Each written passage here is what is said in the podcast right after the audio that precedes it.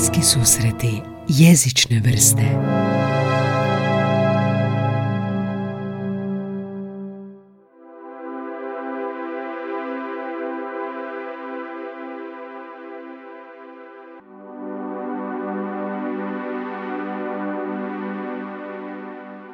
Ja kažem o TikToku sve najbolje.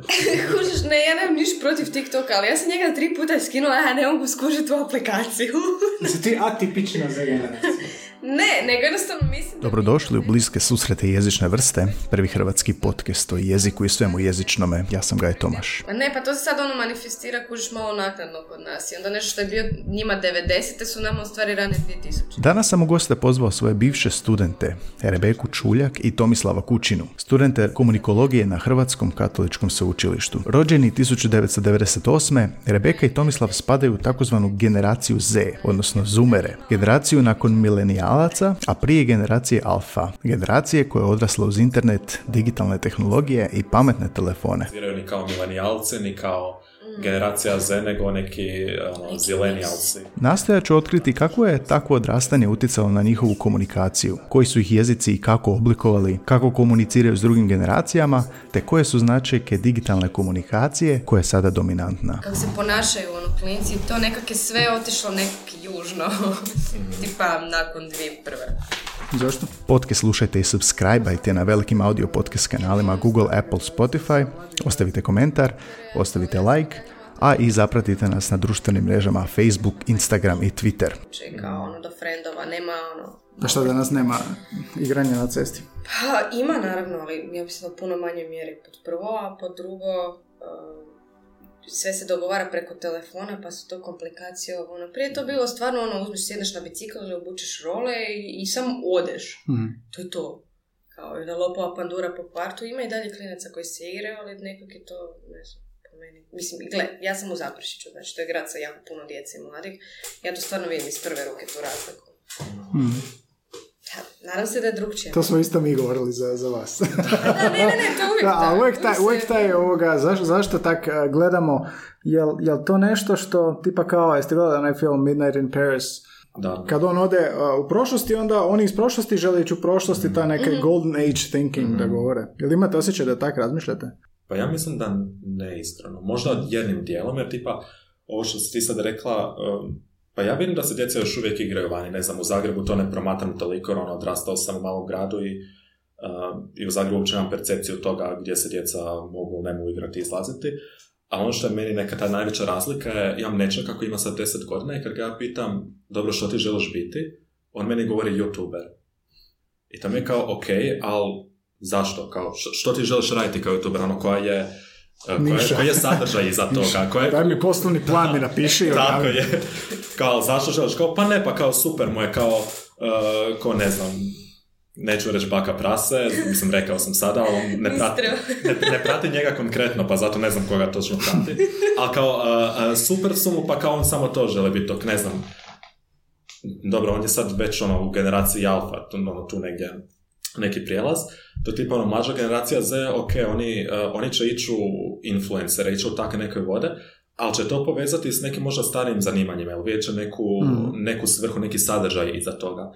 Dok nekako mislim da ovi mlađi samo vide ono, to što se dogodilo, ovaj na YouTube ima 50 milijuna pregleda, ima Porschea, ali ne vidi da je on, da iza toga stoji jako puno zanate, jako puno znanja i svega kako bi do toga došlo. E pa kad saznaš šta je sve iza toga, onda će Tako je. 1% od tih želja ostati. Evo, dobrodošli a, Rebeka i Tomislav u podcast, a, moji bivši dragi studenti sa Hrvatskog katoličkog sveučilišta. Zašto sam vas zvao danas, a, osim da vas vidim ponovo, je zato što ste Z generacija. Znate šta je Z generacija? Tehnički ste Z generacija, iako ti Rebeka odbijaš priznati da jesi.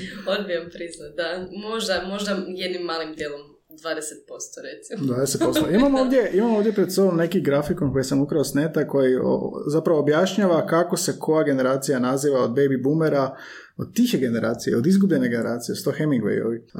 Baby boomeri a, 46. do 64. Godiš, godište, a, generacija X od 65. do 80. milenijalci, to sam ja, od 81. do 96. godine rođenja i onda generacija Z od 97. do 2012. Koje ste vi godište? 98. Ja sam skoro 98. 99. friški, friški a, generacija Z. Um, šta to znači ako vam neko to kaže? Jel vi to nekako doživljavate kao um, nešto nebitno ili pohvalno ili kritično? Jel se spominje to u vašim krugovima kao nešto što je uopće bitno? Pa ja mislim da to u zadnjih, ne znam, par godina, ta cijela priča o generacijama, boomeri, zoomeri, ono, to je jako ušlo u nekakav javni diskurs. Mhm. I naravno da onda i proizađe puno nekakvog i šaljevog sadržaja i ono, svega. Mislim, imam osjećaj kao da se puno više o tome diskutira nego što se diskutiralo možda prije 5-10 godina. Mhm. Ovaj, ali svakako, šta ja znam, zavisi u kojem kontekstu dolazi, mislim da se može iskoristiti nazivlje nekako kao generacijsko i kao uvreda i kao kompliment i kao nešto između. Jel imamo ono ok boomeru, to je Da, baš kao, e, da, da. gledano kao uvreda? Mhm. Mislim, ja to ne gledam kao neke uvrede, ja sam, smatram se generacijom Z, ja to vidim kao dobru stvar, jer gledam pozitivne aspekte toga. I sad mislim ono kako je eksplodirao taj diskurs u zadnjih deseta godina, kao što si rekla. Um, u početku može je to bilo kao genzeri, aha, ništa ne kuže, uh, samo su na mobitelima, gledaju ovo ono, ali pogotovo u zadnje dvije godine s Gretom, s ekološkim pokretima i takvim stvarima, mislim da se generaciji Z pridaje sve više zasluga. Mhm. Bio sam na jednom, uh, pan, slušao sam jedan panel zapravo na, uh, na Weekend Media Festivalu prije dvije godine Mhm. i mislim da se to tad jako dobro objasnilo, a to je da milenijal, milenijalci su tražili iskustva i traže ga i dalje, njima je to glavni stvar, znači nisu materijalisti kao uh, baby boomeri, na primjer, kojima je bilo bitno da imaju auto, stan i tako dalje, Uh, dok generacija Z je zapravo prva generacija koja traži istinu. Zato što mi odrasli smo u svijetu masovnih medija i nismo samo, ono što su milenijalci jest uh, digital natives, znači uh, oni su rođeni sa digitalijom on, od rođenja do danas je s njima, ali razlika je to što generacija Z su prvi smartphone natives, Mhm. znači mobilni, uh, mobile natives, da tako kažem, Mhm. jer nama je mobitel, ono kao što smo u mnogim teorijama već mogli vidjeti, produžetak ruke i zapravo produžetak nas. I zapravo ne znamo što je oko nas istina, što nije i to je ono što tražimo. Mhm. I upravo je to razlika u, na primjer, marketingu prema generaciji Z ili e, prema nekom drugom, je to što generacija Z neće, njima se ne može sve prodati. Moraš biti jako autentičan i iskren s onime e, što prikazuješ da bi mogao uopće pristupiti. Mhm. I vidim da u posljednjih godinu, dvije, da se to sve više shvaća i zapravo ne gleda se na njih kao e, neke male idiote s mobitelom u rukama, nego nekoga ko kuži stvari oko sebe i pokušava naći što je od toga istina, a što nije. Mhm. Jel si, Rebeka, imala osjećaj da se tako gleda? Mala idioti sa mobitelima u rukama? Pa nekada stvarno vidim neke primjere koji to savršeno potvrđuju, najozbiljnije, ali mislim to se može naći za svaku generaciju, A, apsolutno. dobro, da, istina. ono da je neko hodajući stereotip, ajmo reći, svoje Mm. generacije. Ali ne znam, mislim, e, meni osobno, ono, svakako se slažem sa svime što je Tomislav rekao, da pače, generacija Z stvarno ima nekakav potencijal donošenja promjene, nekako je više aktivistički nastrojena. Um, i bolje povezana i nekako umrežena. Ima nekakva solidarnost možda, ne Mhm. nužno na glas izrečena, koja je tu prisutna i mislim da su upravo društvene mreže kao nekakav glavni faktor tu omogućuje da se ta solidarnost pojavi. Mhm. I e, nekako djeluje cijela generacija dosta a, Um, bilo da je to kroz takve nekakve ono, e, socijalno-aktivističke pokrete, bilo da je to kroz nekakve trendove i slično, ta nekakva unisonost se baš manifestira ono, u svakom sloju nekakvog življenja. I to je meni recimo jako interesantno za vidjeti, ali šta je, je, možda prije nekoliko godina da to su bili klinci s telefonima, ovo ono, bla bla bla, imali su svakakve negativne konotacije, ali u međuvremenu to su sad već ljudi koji su lagano i punoljetni, jel? Mhm. Znači i iznad punoljetni. To su sad već odrasli ljudi koji već traže posao ili studiraju i slično i sad se ne može više za njih reći da su klinci jer su to sad mladi ljudi koji se školuju, koji skupljaju znanje i koji u stvari počinju činiti nekakve promjene. Mhm. Sad, ovaj konkretni stereotip, recimo meni ono što mi se sad, ne želim reći ne sviđa ako mi neko kaže da sam eh, Gen Z, em, meni više zato što stvarno vidim neke klince od, ne znam sad, 15 godina ili nešto koji bi kao i dalje spadali jel, u tu kao našu generaciju, e, stvarno, evo ja ne znam, ko da su nekom svom onom malom mutavom mjehuriću. Znači, evo, ja, ja znam neka stvarno ono people watchat, ono kad mi je dosadno. To je fancy riječ za stokat. Da, apsolutno. Na nimalo kripi način, ono, ne znam, sjedim ono na kavi solo, pa onda sam zovem i gledam, ili samo ovako kad prođem, pa onako malo si razmislim. I prođe, ne znam, pet klinaca, cura, dečki, ono, ne znam, 15-16 godina i ne mogu osjetiti onak ni, ni 2% IQ-a, ono. Najljepše rečeno. Ne, to su... To Dobro, ali se je to možda i stvar uh, zrelosti koja, ne znam, ja da sad sebe gledam s 15 godina, možda bih tako i sebe gledao, u smislu kao da je vidio malo. Dobro, moguće da, dobra poanta. Možda možda da daš priliku. Da, ne, baš, može jednostavno stvari o tome kako se ti kognitivno razvijaš, ono, kroz mm. tineđerstvo i to, ali da, malo sam tu ne znam, baš ispadam jako negativno na mm A moguće onda da, kad smo sad sve, kako smo to rekli, da je Z generacija od starta bila prilagođena svijetu koji se razvija u tom određenom smjeru do kojeg je danas došao i dolazi. Samo ostale generacije nisu to uviđale pa su bile kritične prema toj generaciji. Znači, boomeri koji pitaju za generaciju pa kad ćeš kupiti kuću, kad ćeš ovo napraviti i ovo što ste vi ispričali. Jesu li onda zapravo Gen Z u koraku bili sa svijetom od uvijek?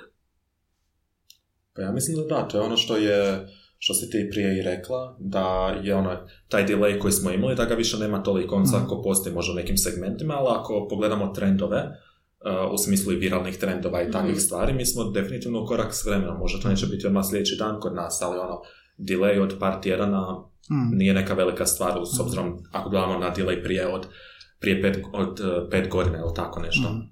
Delay što smo pričali, ne znam, je se snimalo, šta je to bilo, Rebeka, hoćeš objasniti samo? Aha, uh, pa u principu, mislim, to je barem nekako moje ono promatranje i promišljanje da jednostavno um, krajem 90-ih, početkom 2000-ih, s obzirom da ni tehnologija ni internet nisu bili u punom mjeku kao što su sada, mm ipak ono protok informacija i trendova i nekakvih socijalnih uzoraka i ponašanja E, nisu se tako brzo, ajmo reći, širili i ponavljali. Um, tako da, konkretno za uh, Hrvatsku i možda ove prostore, uh, nešto što je bilo trendi, ne znam, 97. u Americi, će kod nas se dogoditi pa 2000. 2001. Znači, to kašnjenje, ha? Da, mm. bio znači to je nekakav delay, to je nekako kašnjenje koje je stvarno bilo značajno od tih nekoliko godina. Uh, I to se ne odnosi samo na trendove, nego može i na nekakav način življenja, a naravno tehnologiju, mm. pogotovo, jer tehnologija nekako najviše utjeca na to kako se ponašamo i odnosimo ono, day to day, ali e, kako se i internet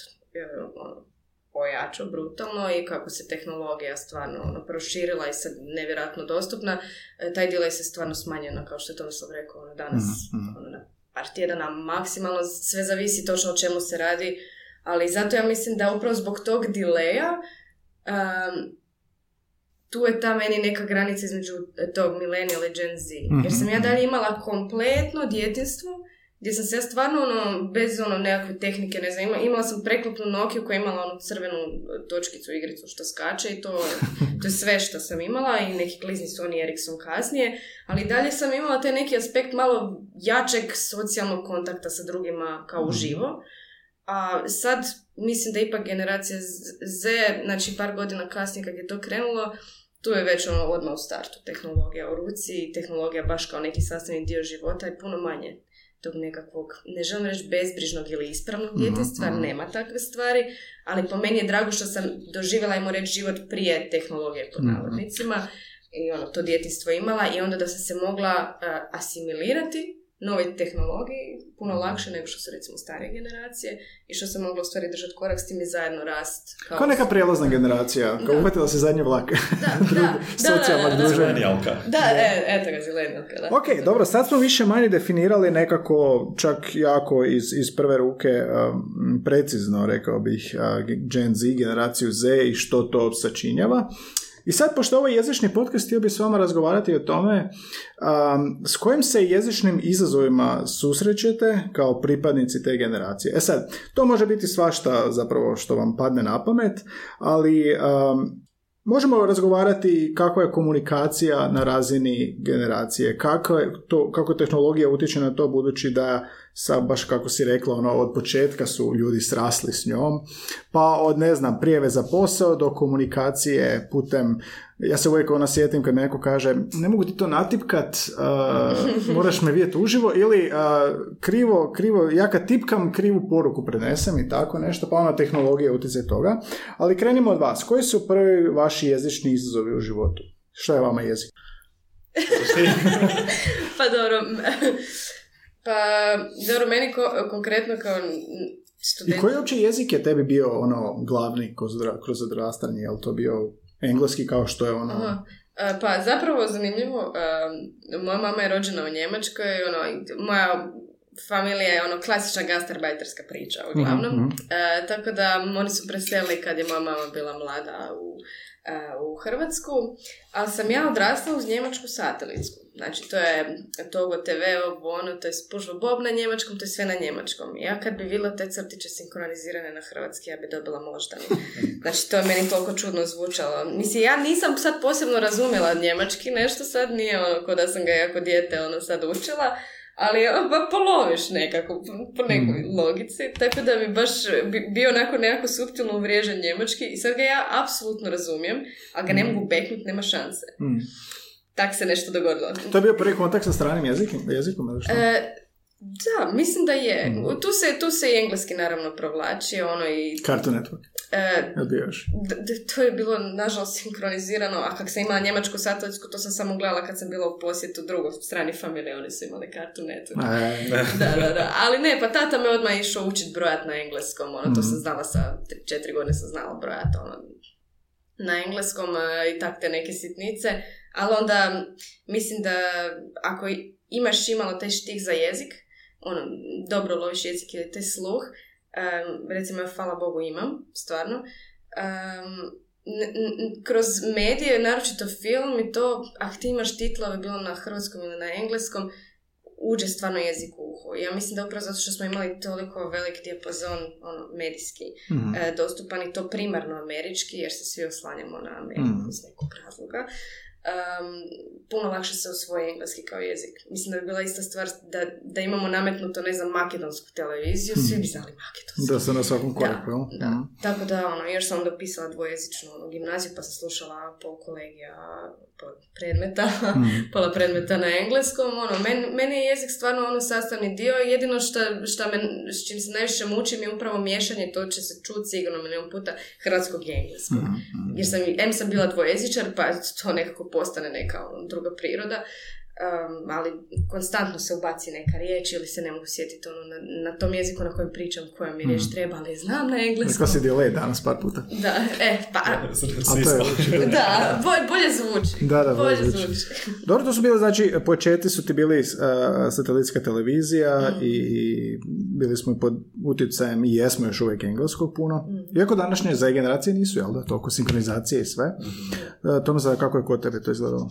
Meni je slična stvar, s tim da nije bilo uh, satelitska i moji doma uh, pričaju njemački. Mislim, pričaju od stranih jezika njemački. Mhm. Uh, nikad me nisu učili njemački i njemački nikad nisam znao do, do srednje škole kad ga nisam počeo učiti. Međutim, uh, kako sam živio znači, u Istri u dvojezičnom području, tu su uvijek bili i hrvatski i talijanski i svi mogući dijalekti oko toga uh, i svi mogući dijalekti između uh, oko mene, no ono što je problem s tim je to što Uh, nitko, gotovo nitko ne priča pravilno, ni talijanski, ni hrvatski.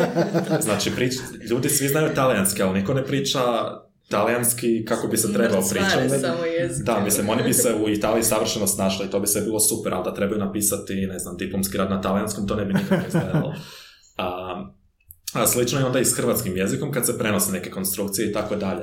Ali imao sam tu sreću da ono, mama mi je iz Bosne, tata mi je iz Dalmacije, tako da sam ja uvijek doma pričao ono savršeno standardni hrvatski, tu nije bilo ni nekog naglaska, možda se danas malo čuje taj naglasak, ali ne znam, ja ga ne primjećujem.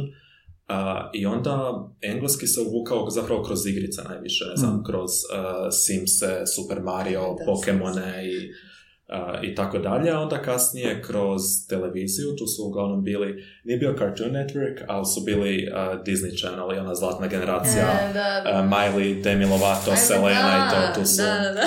High School Musical i to, to je bilo, uh, to je bilo glavno. I onda kako sam upisao jezičnu gimnaziju, Uh, to se proširilo i na španj... da, španjolski. Zapravo ono što je bilo vrlo bitno, pogotovo u osnovnoj školi, su bile španjolske Sapunice. Mislim, to je bilo svaki dan u jedan kad se vrat, 12 jedan kad se Znači, vrati. dokačilo je vas to. To Meni toliko dugo išlo da... da gledam. Da, ne Moj buraz ja smo po skrivečki gledali jednu, ono... Ma ja sam ih sve gledao. Pa ti koliko je to dugo išlo da sam ja kasnije u školu zbog toga, isti problemi kao tvoj, deset godina kasnije, ti si u tim godinama i dalje. Koliko je to godina išlo? Jer to još uvijek danas Sad su turske Mislim da ih možda još uvijek, ja mislim, danas se vraćaju s Netflixom, tu su ono Da. Elite, uh, Casa de Papel i takve stvari. Da, da, da, moderne sapunice. Moderne, Moderne sapunice, ne znači da su išta bolje. Da, Mhm. ali onda su počele turske serije, tako da konkretno ja ih nisam toliko gledao, ono imam prijatelja koji su se svi ono volili za turski i možda ga ne znaju savršeno, ali znaju se sporazumjeti na turskom upravo zbog sapunica. Da, to je zanimljivo, vidiš, to je jako dobro što ste rekli. Znači, ti si, Rebeka, bila pod utjecajem satelitske televizije na njemačkom i zbog toga danas e, razumiješ njemački. A, a, Mislim, učila sam ga. Da, da, da, nećemo te testirati. Um, i, I isto tako španjolske sapunice, to je cijela jedna generacija, odnosno moja generacija, sad sam saznao i tvoja, bila pod utjecajem uh, španjolske punice i onda nam je to utjecalo na jezik, jel? To je, I sad ja imam polaznicu koja je, mislim polaznicu, instrukcije dajem, pa je, ona ima, ona je prva, prvi razred srednje, šta je to, 15 godina? E sad, ima 15 godina i ona je u turskim sapunicama. Mhm. I ona ono pokazuje nekad znanje. Zanimljivo koliko ti mediji zapravo formiraju Mhm. jezični. Zar je do tog došlo da će turski biti glavni strani jezik? Mislim, ono, kroz, kroz zabavu jesi definitivno Da. to. Baš s generacijom za ono što se može povezati, to što nema tog, um, nema prepreka između nas i drugih jezika. Mislim, ono, hrpa ljudi uči uh, korejski zato što Ja, baš vole... Eto, da, konkretno i ti, tebe sam se isjetio, ali imam i prijatelja koji ono, vole uh, sve stvari vezano uz Aziju ili uz uh, Južnu Koreju i tako dalje, zbog K-popa i takvih. Mislim, ono, znam ja neke pjesme na južnokorejskom, koje ono, nemam, nemam nikakve poveznice s tim jezikom i ništa, ali eto, može doći do nas i dolazi i zato, ono, jezici, mislim da se sve više povezi s generacijom Mhm. Z, samo što ne znam koliko je to, ono, koliko je to pravilno, u smislu da ljudi nauče jedan jezik pa ga znaju savršeno ili znaju od svega pomalo, što opet možda i nije problem, ako se uspije Pa možda nije, nije da, da, da, da, možda nije nužno ni da uče, ali će im, da, za neko sporazumijevanje ili razumijevanje, da, svakako. Ja imam stav da je, mislim, meni je nekako puno vrijednije da ti imaš čitav dijapazon vještina i znanja, Mhm. e, makar one bile osrednje, nego da imaš tu jednu stvar u kojoj si fenomenalan i to je to. Mislim da se ti kroz život puno bolje možeš obogatiti sa nekakvim većim rasponom ono stvari. I ja po toj nekoj filozofiji živim. Mhm. Tako da eto, bez veze gledam korejske e, serije i malo tu lovim taj korejski ovako sput. Probala sam s Duolingom, nemam samo discipline za Duolingo. Ovaj, Ali te tehnologije su, kao recimo Duolingo, Da, da, su da. i razlog zašto imamo pristup tim jezicima, na taj neki novi način.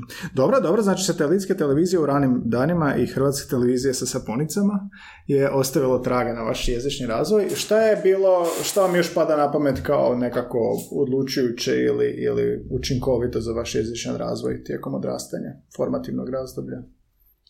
Glazba. Glazba, pop kultura općenito. Mhm. Mislim, pop kultura pogotovo kasnije, kad, ono, kad smo skroz ušli u to i shvaćamo zapravo te koncepte i što Mhm. se događa, ali konkretno za mene je to u djetinstvu bio Harry Potter. Meni Da. ono, uh, imati naglasak koji ne zvuči američki mi je bio san snova, znao sam ono to ponašati, mislim da sam uh, peti dio, ja znao sam cijelu, znači od prve rečenice do zadnje i to ponašati njihov naglasak i sve, ja- jako sam se ponosio time. Ja sam bio uvjeren da to zvuči dobro, a kako je zvučalo, e, ne znam, svi su govorili da je ok, ali ono, bio sam dijete, tako da je to možda bilo iz tog razloga. znaš, ali znaš što je zanimljivo? Što se kaže da je baš recimo Harry Potter jedan od stereotipa za milenijalce. Kao, Zašto? Pa ne znam ovako što sam vidjela po internetu te ono, šalice ovo ono, kao ne znam, e, sad recentno je bilo da cijela ne znam generacija Z je, ajmo reći po navodnicima osuđivala jer millennials jer ne znam nose uske hlače ili ne znam imaju ovaj kao e, side part kao sa strane kosu, ovo ono, ili, ili im je cijeli, da, ili im je cijeli identitet formiran oko Harry Pottera i u koje su kući i slično. Kužiš, ali onda opet u drugu ruku, em, ne znam za vas, ali meni je isto Harry Potter bio pola djetinjstva, imam doma sve knjige, ono, Ne volim engleskom. Harry Pottera. Ali recimo Skandal. gospodara prstenova, to je, to je Re- Recimo da, ćemo, da ću ja to uzeti, recimo, to će biti milenijalsko. Ili protiv- Dr. Who, na primjer. Ajme, Dr. Who, da. Dobro, dobro, A to to, to, je, to je koristiti. kroz generacijska Da, da. totalno serija. To je. To je tako i napravljeno, da se prilagođava. Pa ne, pa je preko 50 godina ima ranta. Pa da. A, dobro, pop kultura, književnost. A, kako vam je u formalnom obrazovanju bilo? Jesu li vas a, jezično gledano iste brige morile koji sve od ono, jezika, gramatike i svega? I kako je, kako je bilo u formalnom obrazovanju? Pa ja apsolutno nisam imao nikakvih problema s tim, zato što sam jako volio književnost i čitao sam ono, puno više, na primjer, nego što sada čitam kad sam bio u osnovnoj ili srednjoj školi. To su bilo ono, knjige, knjige, knjige, knjige na, na mjesečnoj bazi. Mhm. Tako da, na primjer, pravopis mi nikad nije bio problem i gramatika.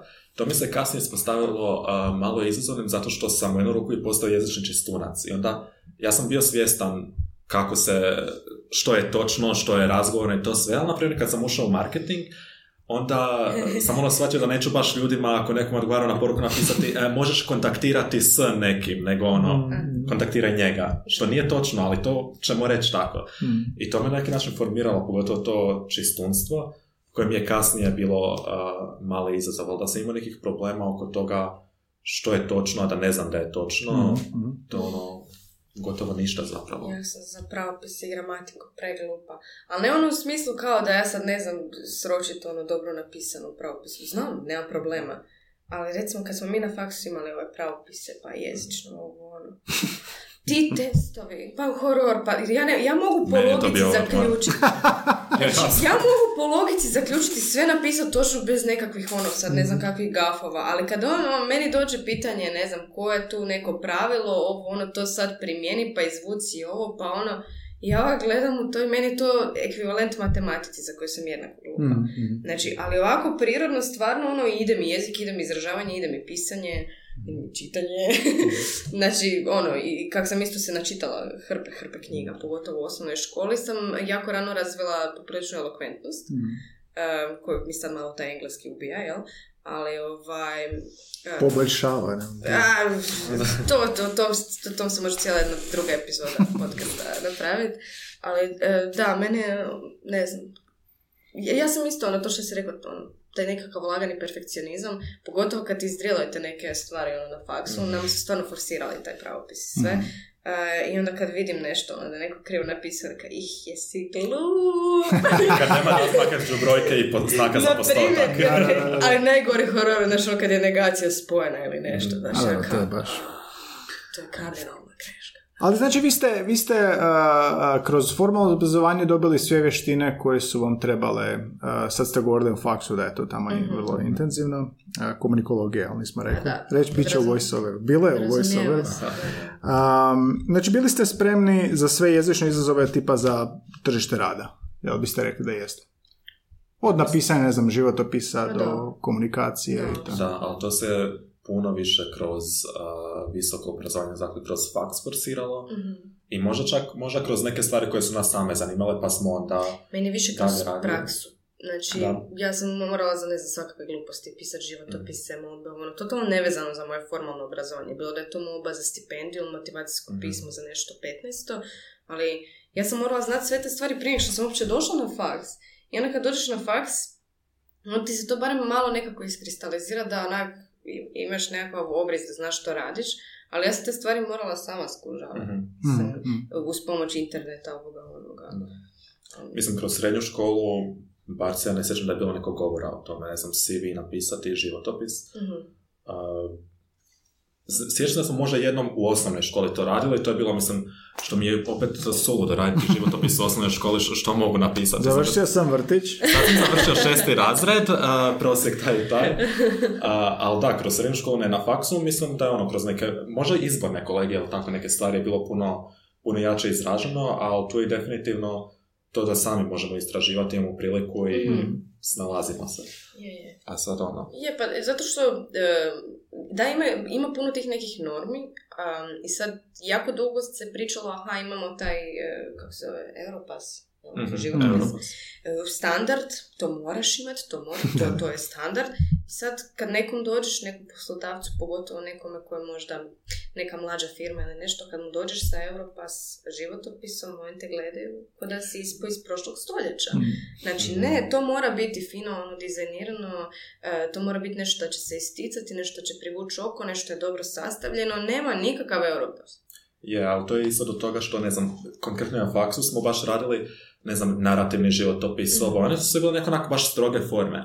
I ja gledam, da ne radim, išao bi skroz za tim. Ovako sam bio kao u redu, ali ja to neću tako napraviti. To, Mm. to ću možda napraviti ako idem u neku državnu firmu ili tako neka, Da, da. možda to tamo tražiti.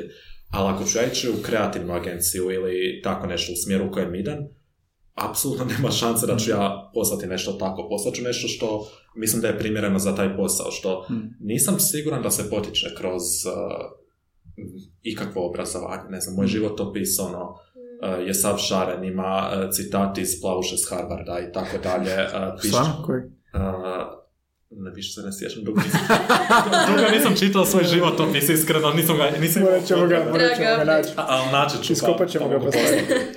A, ali svako spominje se i ona i Beyoncé i to je sve ono, prikazuje mene kao osobu, što mislim da je Čekaj, gdje staviš taj citat?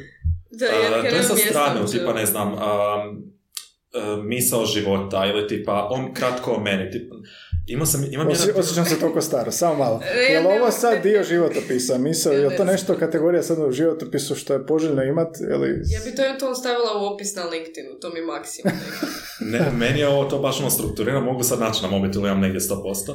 A, doslovno mi je koliko kava pijem dnevno, koliko imam pratitelja na Instagramu. Neko to je kao stvari koje su meni bitne, koje mislim da prikazuju i moju osobnost i kao osobu. I Da, da, da, zanimljivo, da. Ako A i poslodavcu će dati A je odraz. apsolutno, mislim, ono, ako im se ne sviđam kao osoba, vjerojatno ni meni ne bi bilo ugodno raditi tamo, a ni njima da radim s njima. Tako da, ono, Rebeka, imaš ti to u životopisu? Sam takav životopis prije pet godina malo ko bi ti Mm. uopće. Ali to je isto primjer kako se mijenja, Da, a, da, kako se da, prilagođava. mislim, ne, zakon, baš jako fora, ono. pa- Ja sam te pitat, a, a, a, vi ste komunikolozi i sad, jel možete se izdvojiti iz, iz kože, iskočite iz kože komunikologa i recite mi, jesu li, jesu li vas, um, i sad neko je vas rekao prije faksa, ili sve smo na faksu, um, jeste imali potrebne pismene i govorne komunikacijske vještine uh, ili kako vidite da su se one razvijale kroz godine, ako možemo nekako zanemariti fakt, ako možete pogledati svoju generaciju? Mislim da je to više zahvaljujući vlastitom angažmanu nego školovanju, Mhm. po mom mišljenju. Mhm. E, I fantastičan primjer to je jer stvarno znam jako, jako puno profesora hrvatskog jezika, ono, za srednje škole i sve živo. Em, količina gradiva koju oni imaju, recimo govoreći o gimnazijama, Mhm. količina gradiva koje oni imaju, i to ne samo književnosti, nego i gramatike, pravopisa, to se ne stigne obraditi u četiri Da, godine. da. Znači, e, taj kurikul je odvrtan, Mm. stvarno. Znači, oni se pate sa gradivom i onda naravno profesor će probrat sebi možda, ako mu ipak veći gušt raditi književnost, onda će se, ko moja profesorica, onda će se više posvetiti književnosti i lektirama, a uzet će par sati, ne znam, svakih mjesec dana ili nešto, da malo lagano prođe taj pravopis. I onda sam ja zato, zato i jesam došla malo mutava na fakt što se tiče tih pravila i toga, jer stvarno jedva sam imala doticaj, jedva sam to polovila, Mm. ali nisu krivi profesori i nisu krivi učenici, nego jednostavno ka- katastrofa raspoređenog gradiva, konkretno ako govorimo za hrvatski jezik. Stvarno jako neuredno. I, i svaki profesor se na drugi način muči da u stvari uspije nekako pripremiti jel, Mm. e, za daljno obrazovanje učenike. Mene tu stvarno brine. Da, pa ja mislim da se tu uopće, uopće se na jezičnim vještinama učenika ne radi toliko. Radi se na tome da oni imaju što bolji rezultat na maturi, a, da škola ima a, što veći koeficijent toga koliko njih je otišlo na svoj prvi izbor i takve stvari. I ono, to je sva ta teorija. A dalje ono, sad da li će netko znati održati govor, da li će moći komunicirati normalno, da će se moći spremiti za intervju, Mm. mislim da to apsolutno ne funkcionira u našem školstvu. Mhm, mhm. Na tom se uopće zapravo ne radi tako nešto. Ne. Da. A, I to mi se sviđa što si rekao, da, sve klik. Da, sve, sve klik. E sad, pošto se um, svijet uh, mijenja i to je današnji svijet koji je nekako prilagođen generaciji Z, generaciji alfa, jesu li te komunikacijske vještine uopće onda još i bitne? I jesu to nekakve drugačije vještine nego što smo ja ili vi um, usvajali? Pa ja mislim da su bitne i mislim da naše generacije i, sve mlađima sve više nedostaje upravo zbog toga, e, zbog te tehnologije, ne znam. Konkretno, evo, na primjer, e, razgovarao sam sa šeficom nedavno i bilo je, kod nas u firmi ima, jako malo, konkretno u mom odjelu, e, dvije muške osobe su, znači u PR-u i social mediji, a, I to nije zato što nedostaje ljudi koji imaju znanja prema tome, nego jednostavno dečki manje znaju komunicirati i što su mlađi, to manje se znaju izraziti i doći. Dođe ti netko e, sa životopisom koji je ono super, bomba, ima sve, misliš da će to biti savršena osoba za taj posao i dođe ti na razgovor i ne zna, ne zna dvije riječi prostoriti. Pitaš ga kao, pa dobro, reci mi, tko si ti? Tišina. Kao, kako to mislite? Ko sam ja? Ne, neće znati objasniti. I to je, to je taj dio koji sve više nedostaje. Mi ćemo znati možda izvrs, izvrsno pisano izjasniti. I možda ćemo kroz emojije reći uh, hrpu stvari i di stavimo točku ili ne, značemo je li to bezobrazno ili nije bezobrazno. Ali taj, ali, pa, Je, da, da, da, da. ali taj socijalni kontakt, socijalna inteligencija, mislim da sve više opada kod Ali je li bitno, to je moje pitanje, je li onda uopće bitno ako, ako će sve biti emoji, ako će sve biti a, poruke, chat, botovi? Mm, Mislim da je poremećeno reći da nije bitno i da neće biti bitno. Svakako. Uvijek. Da se ne znam kako tehnološki razvijemo i odemo ne znam kako ono distopiju, ono društvenu. Mislim da socijalna interakcija je baza apsolutno svega. Ali to je drugačija paradigma, to je drugačiji, drugačija socijalna interakcija. Je, je, apsolutno, ali to ne znači da su to nekakve dvije krajnosti. Više ko nekakav, po meni barem, nekakav spektar po kojem se krećemo. I nekad ja ubacim verbalno neku skraćenicu iz nekog razloga koja bi inače koristila napismeno, na primjer. To je jedan primjer toga kako se isprepliču, jel? Na, naša nekakva pod navodnicima digitalna komunikacija i ne- nekakva naša uživo komunikacija. Mm. Ne isključuju se, nego se nadopunjuju. I nekad je to dobro, nekad je to loše. Što je bitno? Bitna je dobra pismenost generalno i dobra medijska pismenost i razum. I da osoba zna prosuditi u kojem trenutku i kako treba komunicirati. Mhm. Jel? I da zna kako komunicirati.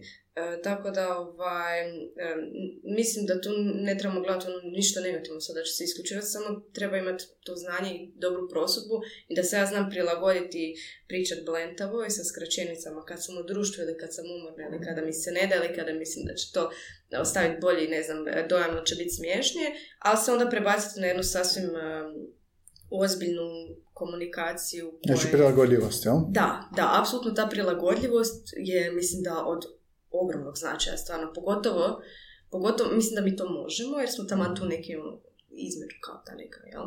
Ali možda će biti teže, recimo, um, toj generaciji Z, ono, kasnijoj i alfa, koje su stvarno kontinuirano A da, za- zato cijelo vrijeme pitam to, hoće li to drugačije izgledati nego što mi mislimo danas? Jer mi mislimo danas da, evo, kroz, ne znam, 50 godina i dalje je bitno komunicirati, govoriti lijepo i pravopis i sve. Ali e, sad za 10-20 godina ta promjena ide puno više u tom smjeru. Mislim, mi rekli smo, jel, klikamo, klikamo do faksa, a, klikamo do posla, hoće biti uopće razgovor za posao, možda danas ni ne postoji više u mnogim, e, mnogim generacijama, pa mi često onak zanima, jeste optimistični, jel vidite tu neku promjenu, Rebeka ti sad rekla da misliš da, da će uvijek postojati. Pa do neke mjere, ali realno gledano teško je to u stvari zaključiti zato što ako uzmemo, ajmo reći unazad maks šta, 30 godina da je tehnologija imala ogroman skok Hmm. i jako naglo razvila društvo i način na koji stvari funkcioniraju. Jako je rapidna i mislim da je puno brža nego što mi možemo kao ljudi držati korak s njom.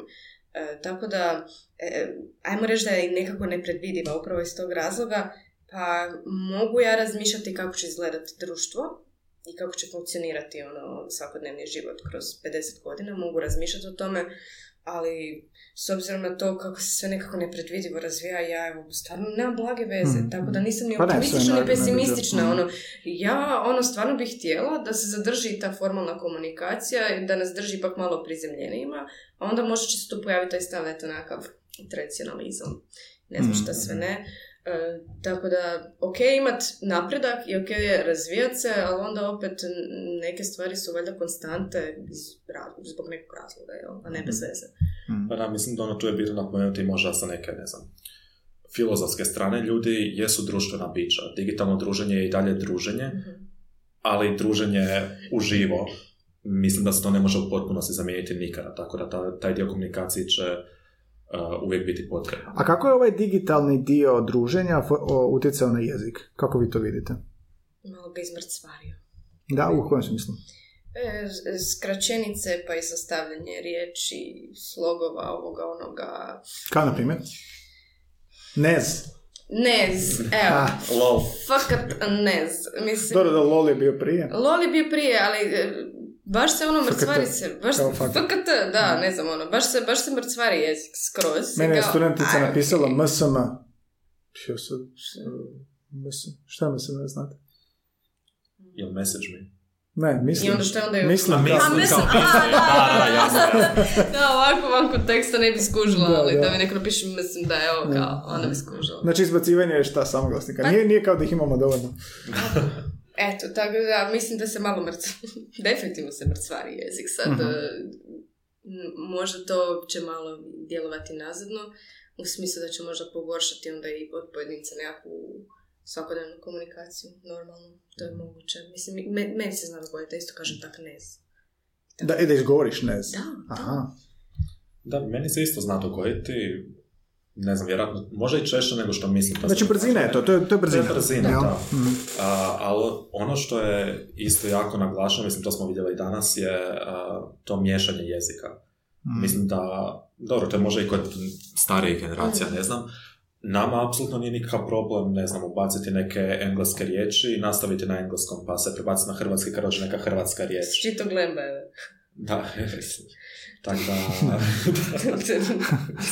Nije to nova stvar. da, da, da. Da. Ali, ono, mislim, to vidim da je više izraženo kod nas nego možda tipa kod, ne znam, moje mame ili tako nešto. A, dobro, to je generacijska Je, stvar, je, a, a, svakako. baš o ubacivanje engleskih jezika. Kako to nemamo španjolski? Ubacujete španjolski? Sapunice smo gledali, da ubacujete španjolski. A, pa znaš što, kada, kad izađe nova sezona Elita, vjerojatno ću ubacivati, a trenutno Da, da, da. drži me mjesec dana. Dobro, znači skratio je, digitalni jezik je skratio, um, nešto ste mi rekli za točku i to mi je fascinantna stvar. Ajme mi objasnite to za točku. Interpunkcija Pa znači, se kad čuje. meni netko- Interpunkcija se čuje. Čuje se. Kad meni mama napiše laku noć s točkom. Što se Ajde meni, pa ne, nema luđe osobe od mene u tom trenutku, znači doš, dođe mi da Razgovarat ćemo sutra. Da, doslovno, doslovno. Dođe mi da je nazove mi kao u čemu je problem, daj mi neko to napiše. Al, a, možda ne samo, dobro, točka, da, je to sve, ali to mislim da i... Da i Znači, točka signalizira ljutnju ili što? Zavisi kako je Zavisi, postavljena, da. gdje je postavljena...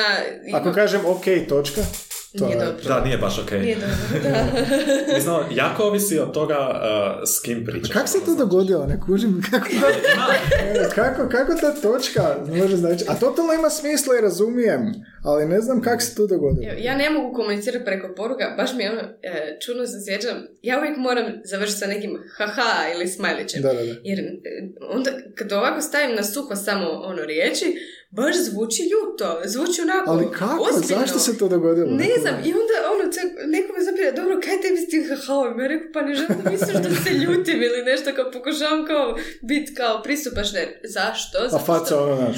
da. zato što, da, zato što fali taj aspekt upravo lica i tona glasa.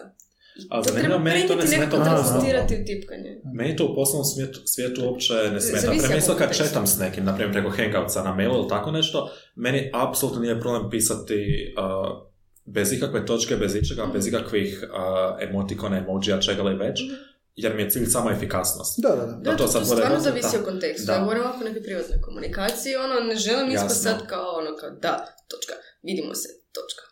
Da. Zvuči ono kao da ih idem zaplati. A to je dobro što sviđa mi što si rekla, znači nema tog izraza lica i onda pokušavaš to prenijeti u Nema digitalni ni svijet. intonacije, da, da, da, upravo intonacije. to, upravo Mhm. to. Mislim da se upravo zbog toga je to pojavilo, jel? jer toliko, mislim, evo na svom primjeru, toliko, toliko nesporazuma, jer neko tvoju poruku koju si ti dobro raspoloženo napisao, protumači ko da si je napisao i ljutiš se i bijesan si. I onda nastane problem ni iz čega. Upravo jer fali taj jedan aspekt ono komunikacije, taj, ta neka osobnost, jel?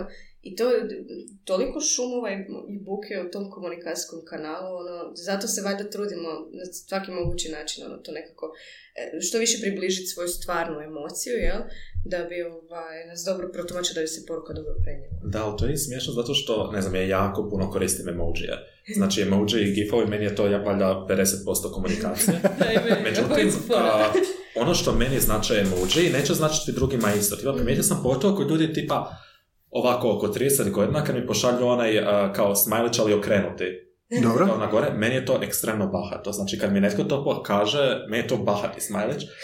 Čekaj, čekaj, čekaj. e, To je što sam ja poslala kad sam Znam, rekla da znam, ću ali to je kasnije. meni kao Ali meni je simpatično. to bilo kao, bože, sačuvaj kasnije i kao ono, ono, Ne, razmišljati meni je to ono kad mi neko kao... Ili kao izognuta naopačke, kao luda. Zašto bahato? Ne znam, ja mi je doslovno takav dojam i to mi je, znam i da ljudima s kojima se družim, isto to ne znam, kad, kad si šaljemo reći na takav način, znamo već ono koliko je sati. Da, da, da. Dok tipa ne znam, kao, ono što je jako rašireno generaciji Z su, na primjer, lakirani nokti ili uh, emoji klauna ili metlačka glava. Da. Tipa, ne znam, lakirani nokti kao neki ses, kao neki bezobrazluk ili na Da. sesi način. Kako ću ja naučiti puno stvari od vas. Pa, Dobro? Napravit ćemo neki riječnik, nešto. Dok tipa, ne znam, a, mrtvačka glava kao neko susramlje, cringe, nešto smiješno i tako, ali da ja to pošaljem nekome... Da, da ja to pošaljem nekome izvan generacije Z, vjerojatno bi bila kao ignorirali bi, ali bili kao kaj ne kužim, kao zašto, kako to sad tu ulogu igra. Dok je, ne znam, dok, ako pošaljem nekome s kim se držim svakodnevno, bit će im apsolutno jasno o čemu se radi. Sad mi polako poruke ovako u glavi vrtim koje sam dobio, sam polako imaju smisla. A, A Znaš dobro. što me uznemiruje najviše kad mi neko piše? To su obično stvarno ljudi ono millennial pa starije generacije, jel? E, kad mi neko sastavi, ne znam, ne poveću poruku, ali ono da nekoliko rečenica, ali kao kaže jednu rečenicu, tri točkice. Kaže još jednu rečenicu, tri točkice. Suspense. I još jednu i tri točkice. Ja ovako čitam tu poruku i kao bi... Za, za, zašto smo tužni? Šta se događa? Da, ne, ne znam da da smo tužni, da li je to jednostavno da oni pokažu da je tu pauza između njihovih rečenica, da li je to zbiljnost, ali meni to takvu nelagodu. Stvarno, ono, znam par ljudi koji na taj način komuniciraju, stvarno se ne volim dopisivati, rađe ću telefonirati. I šta su rekli, I šta je su, to? pa nisam nikad pitao.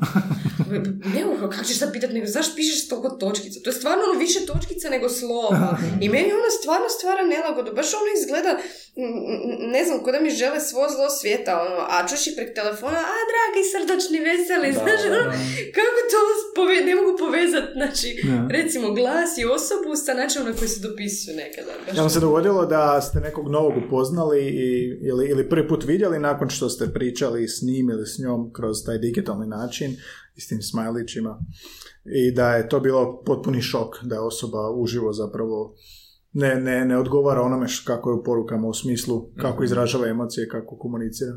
Da, i puno češće na stranu da su u online komunikaciji bili a, jako otvoreni, jako...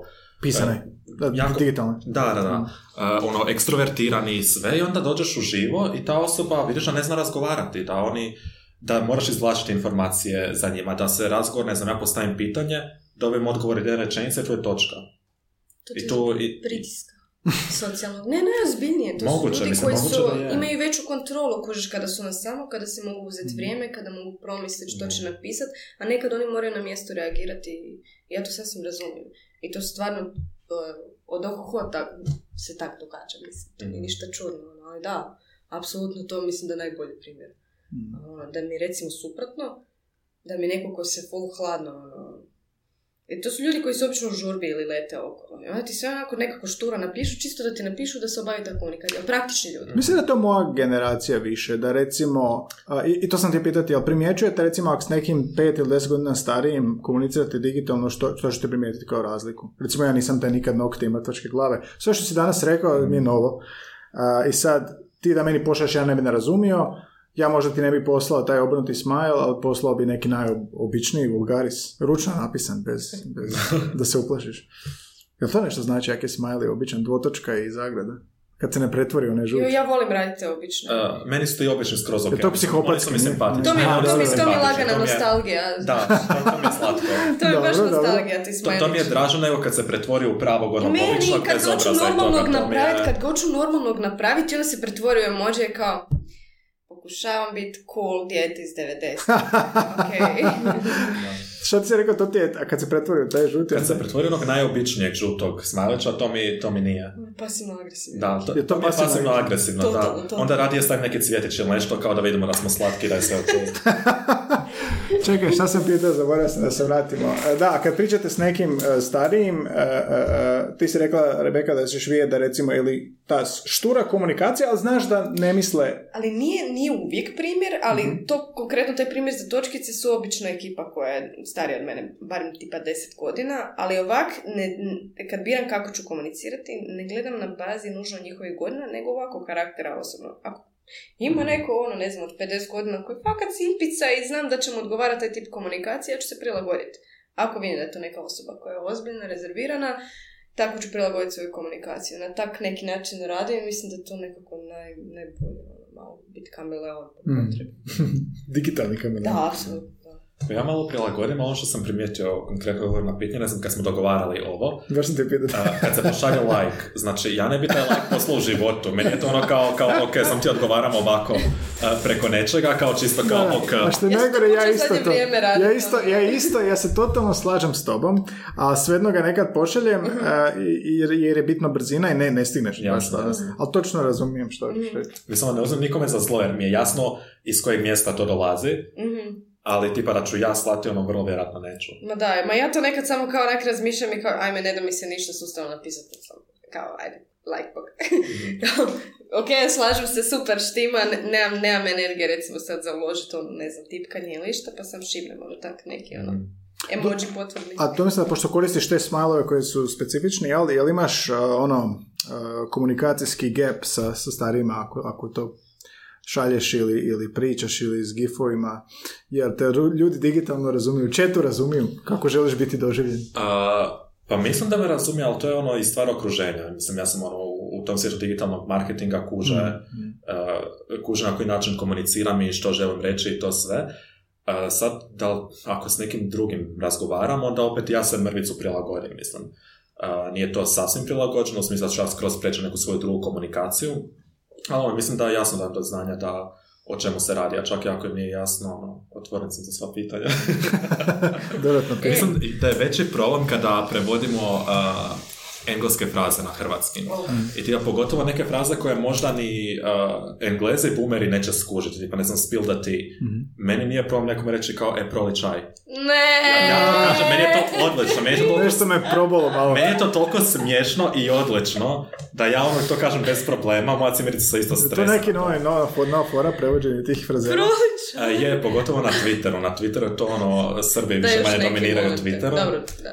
Tako Daš da- neki, molim te. E, Sad, sad sam pod pritiskom. Ali proljevanje čaja Rebeka je te probalo, držiš se za prsa, Da, ne, baš me probalo. Mislim, istovremeno se kao se zgrozila, ali u drugu ruku, ajme kako dobro, kako Da, da, baš da. sam tu ono podijeljena. Ali imam jednu super anegdotu.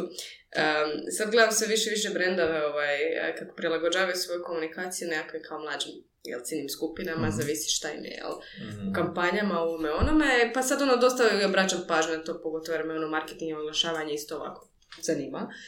I, ovaj, I gledam kako se recimo naše inačice brendova ponašaju, kao recimo možete biti neki svjetski brend, ali kao naše podružnica Hrvatska, ovo, ono, oni imaju svoje zasebne marketinške timove i sve. I, ovaj, I sad za jedan konkretno brand, znači ne znam zašto mi je to počelo izljetati ono, na, na Faceu ili na Instagramu, neki statusi, znači ja, znači to je toliko smiješno, toliko um, nekako e, opušteno bilo napisano, e, s nekakvim glupim emojijima i s, upitnicima, uskličicama, baš je bilo neka ono, ne znam, dobro jutro, bla, bla, bla.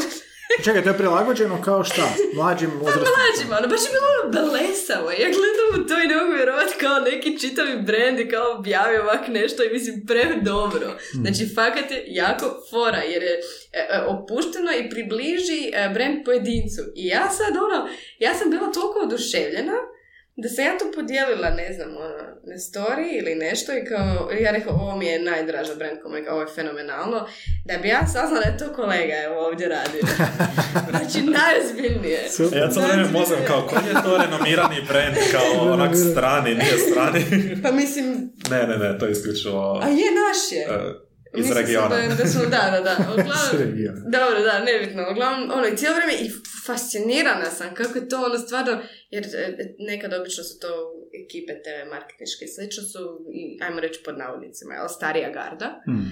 a, pa onda pokušavaju biti cool i pokušavaju koristiti neke slangove te generacije ovo ono i često to ispadne jako nekako ono kao bože dragi I'm not a regular mom, I'm a full mom. da, da, da, da, da, evo ga i Mean Girls reference Hello fellow kids. Da, Da, da, da. I, to, i to se baš osjeti, jel? A ovo je bio jedan od rijetkih primjera gdje sam baš, kad sam vidjela sam znala da to nije pisao netko u svojim, ne znam, četrdesetima, nego da je stvarno napisao neko ko je blizu, blizu naše generacije ili se barem trudio biti blizu mentalno.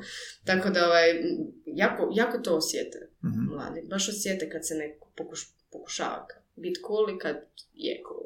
Aha, aha, razlika. Da. A, znači, ti radiš u tom području i, i a, je li istina onda da, da veliki proizvođači i, i tvrtke prilagođavaju komunikaciju Z i alfa generaciji i kako ti to, kak, gdje, gdje to primijetimo? Sad je Rebeka ispričala da se to da uočiti kad to rade neki prdanja i kad a, Je, radi. Je to veliki naglasak danas na tom? Uh, pa znaš što, ovisi o tome o kojem se brendu radi. Mislim da uh, pokušavaju sve više ići u tu možda edgy komunikaciju i komunikaciju koja je bliska uh, mlađim generacijama, ali opet ono ovisi o tome koji je klijent i koliko su oni spremni na to. Mislim da su strani brendovi puno spremni na nešto što, će, što možda neće biti konvencionalno ili što bi moglo izazvati neki backlash ili tako nešto. Naši nisu toliko, ali postaju postaju sve više s vremenom. Tipa, Mhm. mislim, imamo, neću sada, neću navoditi imena, ali imamo primjere nekih naših uh, renomiranih brendova pića iz Dalmacije koji su otvoreno ono, Mhm. uh, skroz edgy, skroz uh, liberalni i tako dalje i to im stoji, to je taj njihov cijeli brand. Mislim da se upravo na njima može vidjeti da se pomiče u tom smjeru. Ali ono što je pomalo, uh, na, na čemu treba biti na oprezu kod tih stvari je to što je opet, evo jedan drugi renomirani brand pića uh, iz Slovenije, opet imaju tu liberalnu edgy komunikaciju i to sve, ali nema neke pozadine za Da, toga, nego se osjeti se i baš se osjeti da to radio Da, neki osjeti se da se radi nešto. da bi se bilo cool, a ne zato jer se to je, jer brand stoji iza toga. Znači, neautentično je i Da, primjećuje se. da, Autentično, primjećuje se, da. Ne znam da li oni znaju da se to primjećuje. Pa mislim, to je moje osobno mišljenje. Sada ne znam, Mm.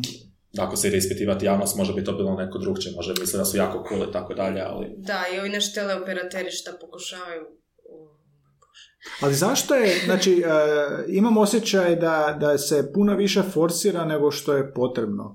A i sami ste mi na početku rekli, Z generacija želi autentično, želi Mhm. dokazano. E sad, a, a, što je onda ključ u tome? Vi ste i komunikolozi. Što, što vidite kao ključ u tome da bi to bilo uspješno? Komunikacija sa Z generacijom, promičbena. Mora se najprije, ajmo, ne nužno razumjeti, ali znat poistovjetiti sa tom generacijom. Što znači da ne može osoba samo prosuditi šta bi moglo pasati, recimo, toj generaciji to im plasirati, nego bi bilo dobro da se uistinu konzultira sa nekime ko, ko je te generacije, ko, ko se razumije u to, ko može reći kao ajme to je preglupo ili ajme to je prefora. Ali mislim da je to isto stvar ono nekakvog jega generacijskog, gdje kao ma šta ću ja sad pitat klinca šta se njemu sviđa. Mislim, kad tak kažeš je u stvari logično što ne, jel? Ali imam osjećaj da e, zato to mene, ja jako puno gledam te, te reklame i kao sam si razmišljam a zašto su sve reklame tako dosadne, zašto su tako naporne gledateljima, zašto je to nešto što gledatelji moraju pretrpiti? Zašto to ne može biti nešto što će biti zabavno, interesantno, fora, naravno uvijek ima primjera iznimaka, ali- Ili rasplakat koliko da, kola. da, da, ali e, ka- kako su svi ono nekreativni. I svaki, svaka reklama za parfem je isto, svaka reklama za šampon za kosu i farbu je isto. I to godinama, već 10-15 Da, ja ne znam kako taj format funkcionira i da li Pa Zato to što niko ne gleda, ako je TV, a Z generacija ne gleda TV možda. Da, ali mi govorimo da, mislim, oglasi, pardon, su, znači svaki peti story je oglas, svaka, ne znam, Mm. to je, znači, bilo da su to animirani video ili slika oglasi, ti oglasi su i dalje tu prisutni kroz koji god medij da se oni plasiraju, jel? Ali čini se da su toliko nekreativni, Mm. to je meni katastrofa. Fali taj aspekt kreativnosti, dođe mi da odem u marketing samo ono da da ja probam nešto napraviti da vidim da li funka ili stvarno tu nekakav problem, ali mislim da su svi i dalje malo previše nazadni um, u načinu razmišljanja i... Neka... Delay. Da, da, bome delay, ali to je delay neke druge prirode, evo stvarno, ja ne znam, neki možda delay.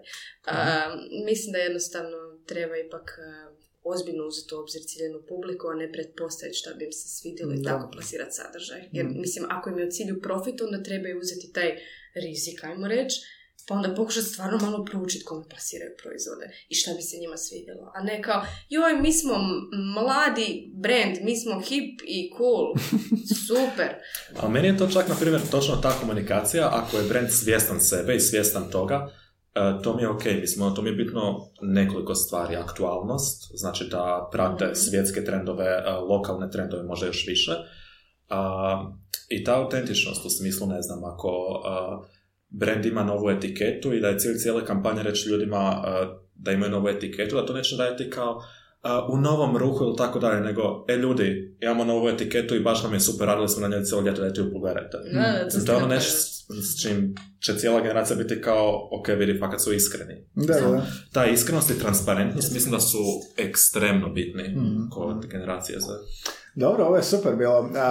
Dajmo se malo svratiti na strani jezik. Dotakli smo se toga nešto u početku, e, njemačkog, engleskog.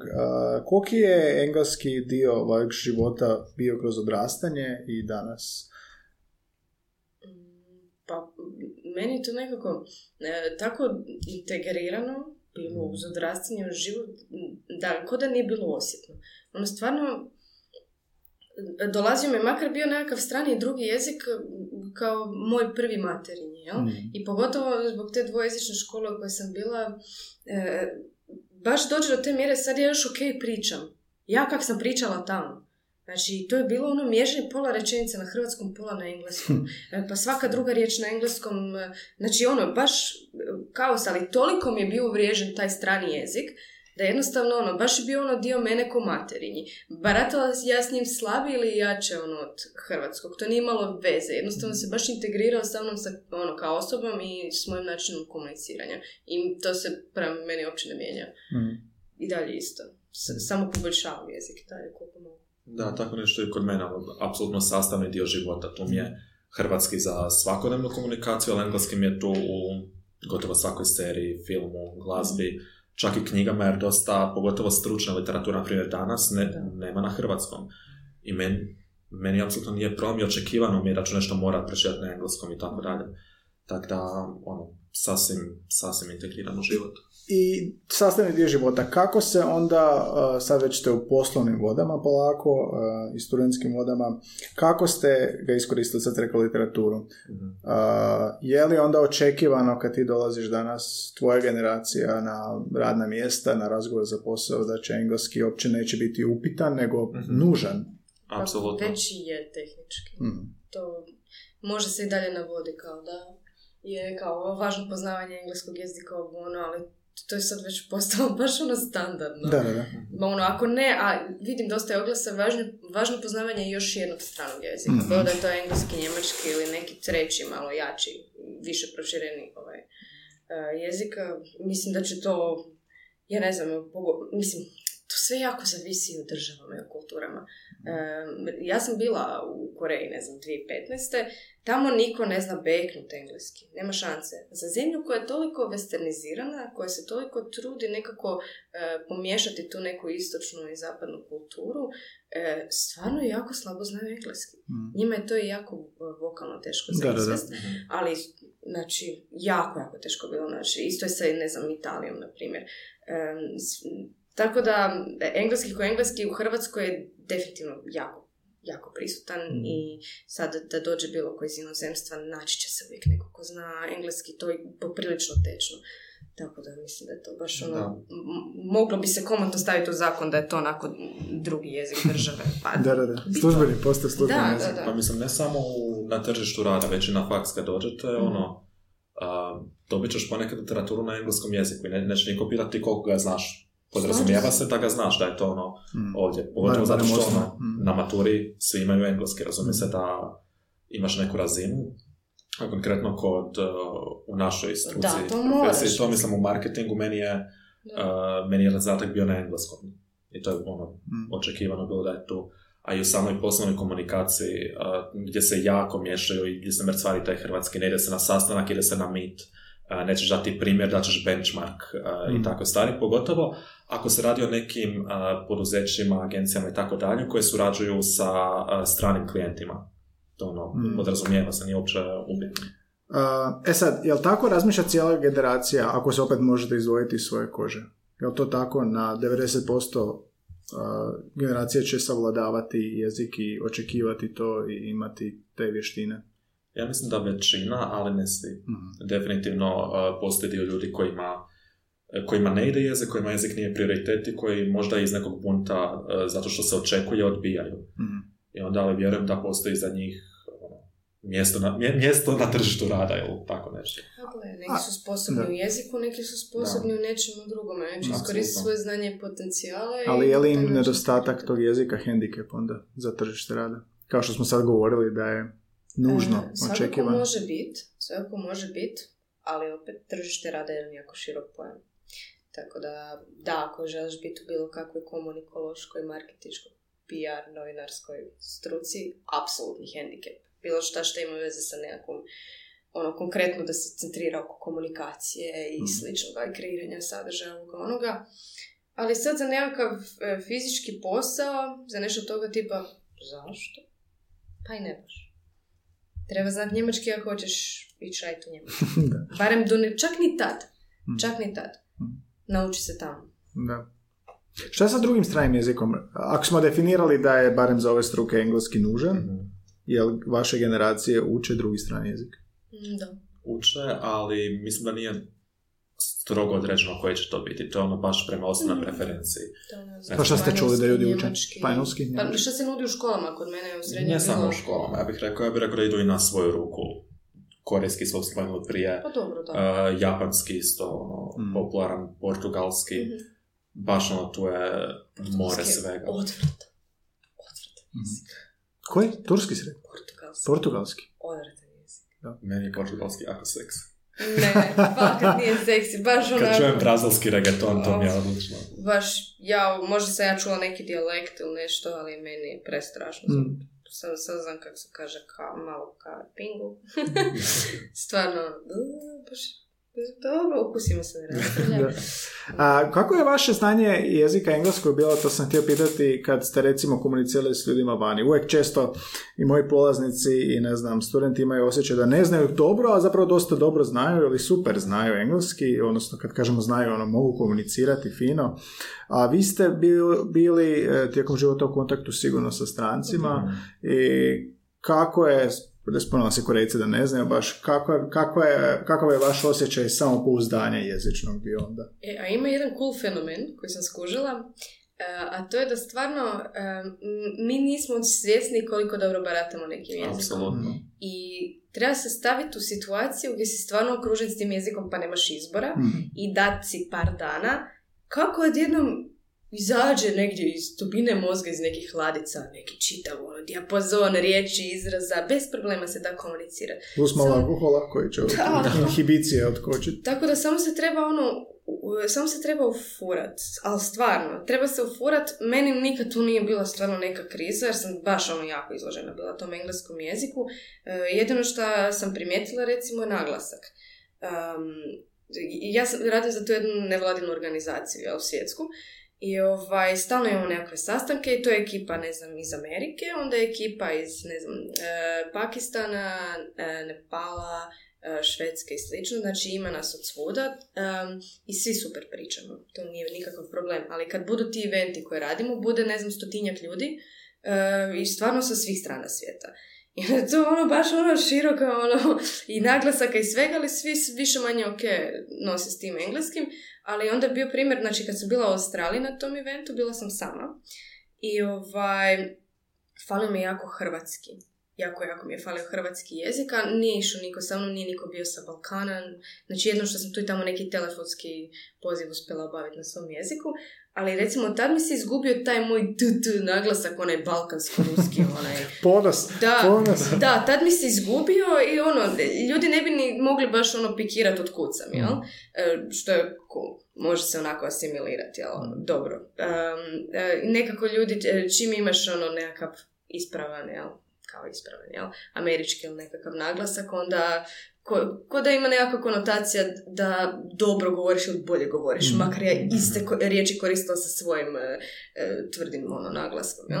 Ali onda kad sam bila, e, iduće godine bio je moj prijatelj iz Hrvatske i kad sam se češće šaltala između jezika, em, onda nisam mogla zadržati ono baš nekakav fini ono akcent ili nešto, nego sam, kako sam se šaltala, cijelo vrijeme sam imala taj neki tvrdi naglas. Da, da, da, To sam to je baš primijetila. Prilagodljivost. Da, da, da. Mhm. A dobro, pa? Ja mislim da Hrvati uh, naše generacije znaju engleski puno bolje nego što misle ovako općenito. Mhm. Uh, ono što sam ja doživio na Erasmus projektima, bio sam u Grčkoj i dva u Španjolskoj, znači uh, i oni koji možda čak i ne govore objektivno toliko dobro, govore bolje nego vršnjaci iz drugih zemalja. Mhm, Mhm. mhm. Pogotovo uh, južnih zemalja, znači, naravno tu opet ima iznimki, sad generaliziram ovako uh, reda radi, ali sjevernije zemlje bolje govore engleski, južnije lošije, ali Hrvatska, ono, ne znam, koliko sam poznao iz Hrvatske, tu nije bilo apsolutno nikakvih problema, čak i ako su oni bili, a čak i ako su mislili da nisu toliko dobri u tome, bili su bolji od većine drugih. Da, da. A znaš zašto Italijani ne znaju uopće engleski? E, Pa, mislim da tu vidim neke pomake. Ono, uh, oni Da, da, da, ali starije generacije koji općenito. znaju odbijaju govoriti, Mađari. Ja to doživljavao na moru. Oni ti sve sinkroniziraju. Sve Da, da, da. američke sadržaje oni sinkroniziraju, to je sve na talijanskom. I to puno država radi i koliko to u stvari unezađuje neko opće znanje populacije kao To je puri, populacije por, por, puristi rade. Pa i Mađari su isto tako, i, ali i kod nas se crtići su, su crtani filmovi su... Ok, da, jesu. crtići, ali pa ja to ne mogu gledat. Ja, ja kad sam čula jednom, to i Njemci isto znaju raditi. E, I za serije. Kad sam ja čula Barney Stinstona iz kako sam upoznao našu majku, kao, uuu, kako sam upoznao našu majku, i kao, ovo super, stvarno mi je jedno od najdražih sitkoma, i ja čujem ovaj krene pričat na njemačkom, kao, šta je ovo?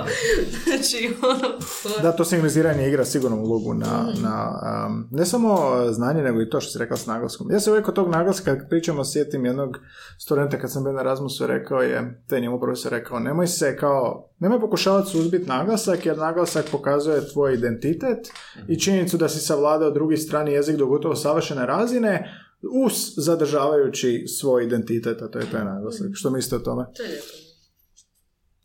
Ja vam se to čini bolje nego, bolje nego utopice u, u američkom ili britanskom. Ti si spomenuo da si, da si forsirao britanski. Ja sam to sad obožavao, sad ono apsolutno ne forsiram, ali kad se e, ne bih imam Hrvata oko sebe, ali kad sam vani, e, meni na, naglasak zvuči skroz američki. Ne znam da li je to to e, realitija ili čega već, čega sam možda previše gledao. Do te razine da, ono, da mi je like svaka treća riječ, mislim, ono već suludo postaje. Da, ali to s naglaskom je zanimljivo, na primjer u Španjolskoj, e, jedna cura mi je pričala, ona je tamo isto studirala neko vrijeme, isto preko Erasmusa, i govori, oni na predavanjima se smiju španjolcima koji pokušavaju zvučiti američki. Na primjer, oni neće reći sandwich, on, znači to im je ono ultra smiješno, neće biti sandvič. I to je kao ono, tak se govori taj spanglish ili ono, Da, da, kako spanglish. ga Da. nazvati.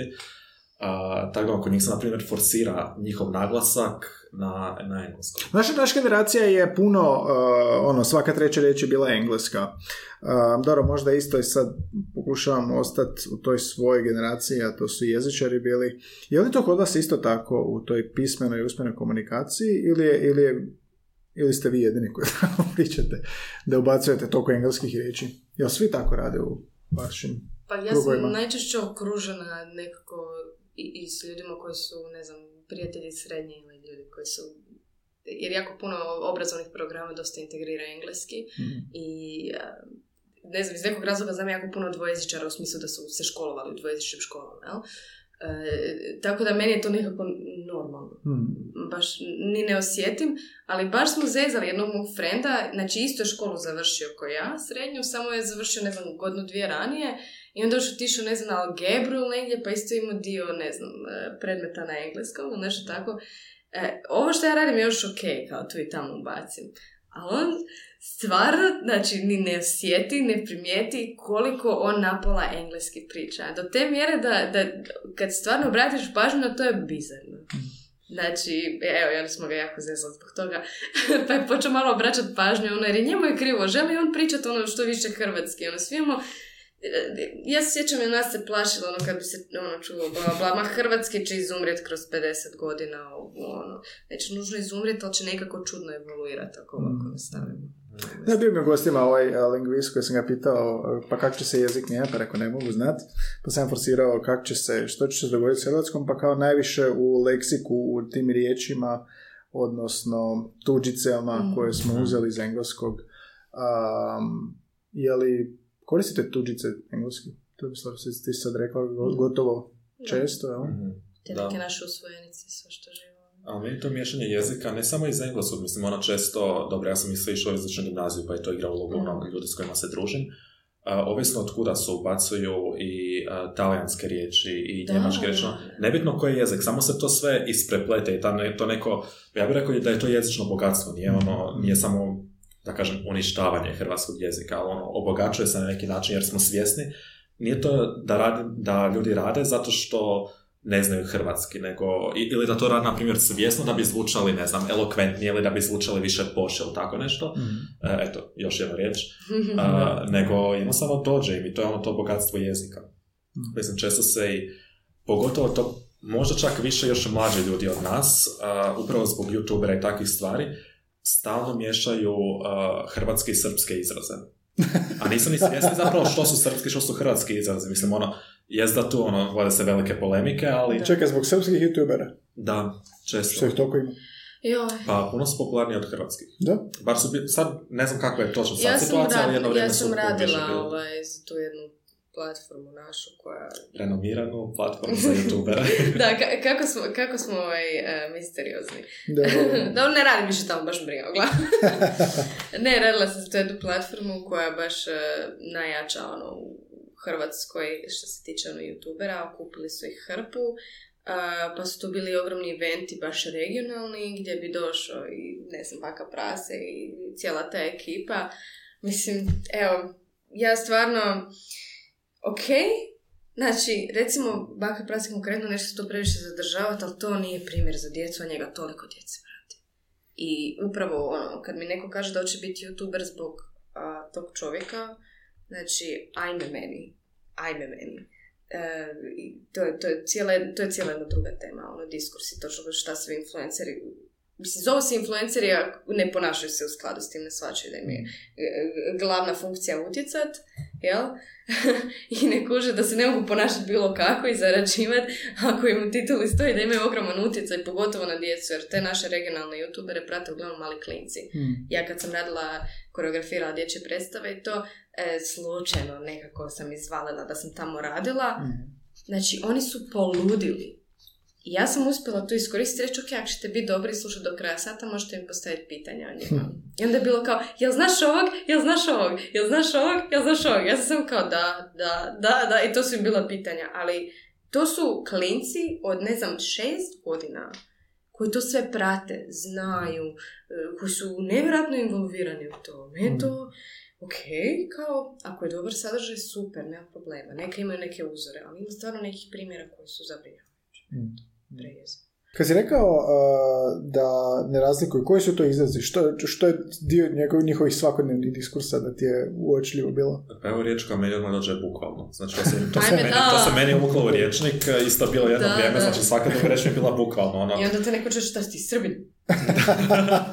da, nisam Moraš paziti gdje ćeš reći, da, da. da, da, To moraš paziti. Kojem dijelu grada? Uh. Da, ali to je, evo, ne znam, jedna reč koja mi ono para na pamet. U fazonu. U fazonu, isto, na primjer, da. Mm. Da, ima ih, ima ih. Ili ono pisanje, pa na primjer... YouTube je pro- promovira srpski, ko bi rekao? Da, Srbija do YouTube-a.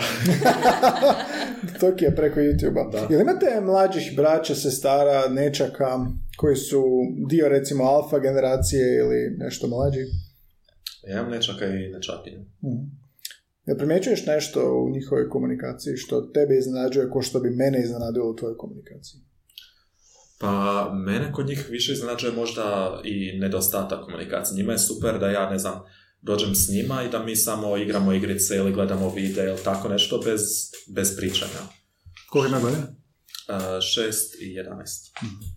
Što mi je ono, kao ok, ali došao sam samo sada družiti, ali njima je to pojam druženja, kao mi sad ležimo i gledamo video i to je to. I to je neka ta, ja, ja bih rekao, najveća komunikacijska razlika Mhm. između nas. Znači, druženje bez komunikacije. Tako. Mhm. Mislim, to je svojevrsna komunikacija, valjda, ali mislim, a to je zato što sad nekako jako puno roditelja mm, samo tutne djetetu tablet u, u ruke jer nema vremena ili mora raditi, nema izbora ili jednostavno nema energije, pa evo ti igraj se.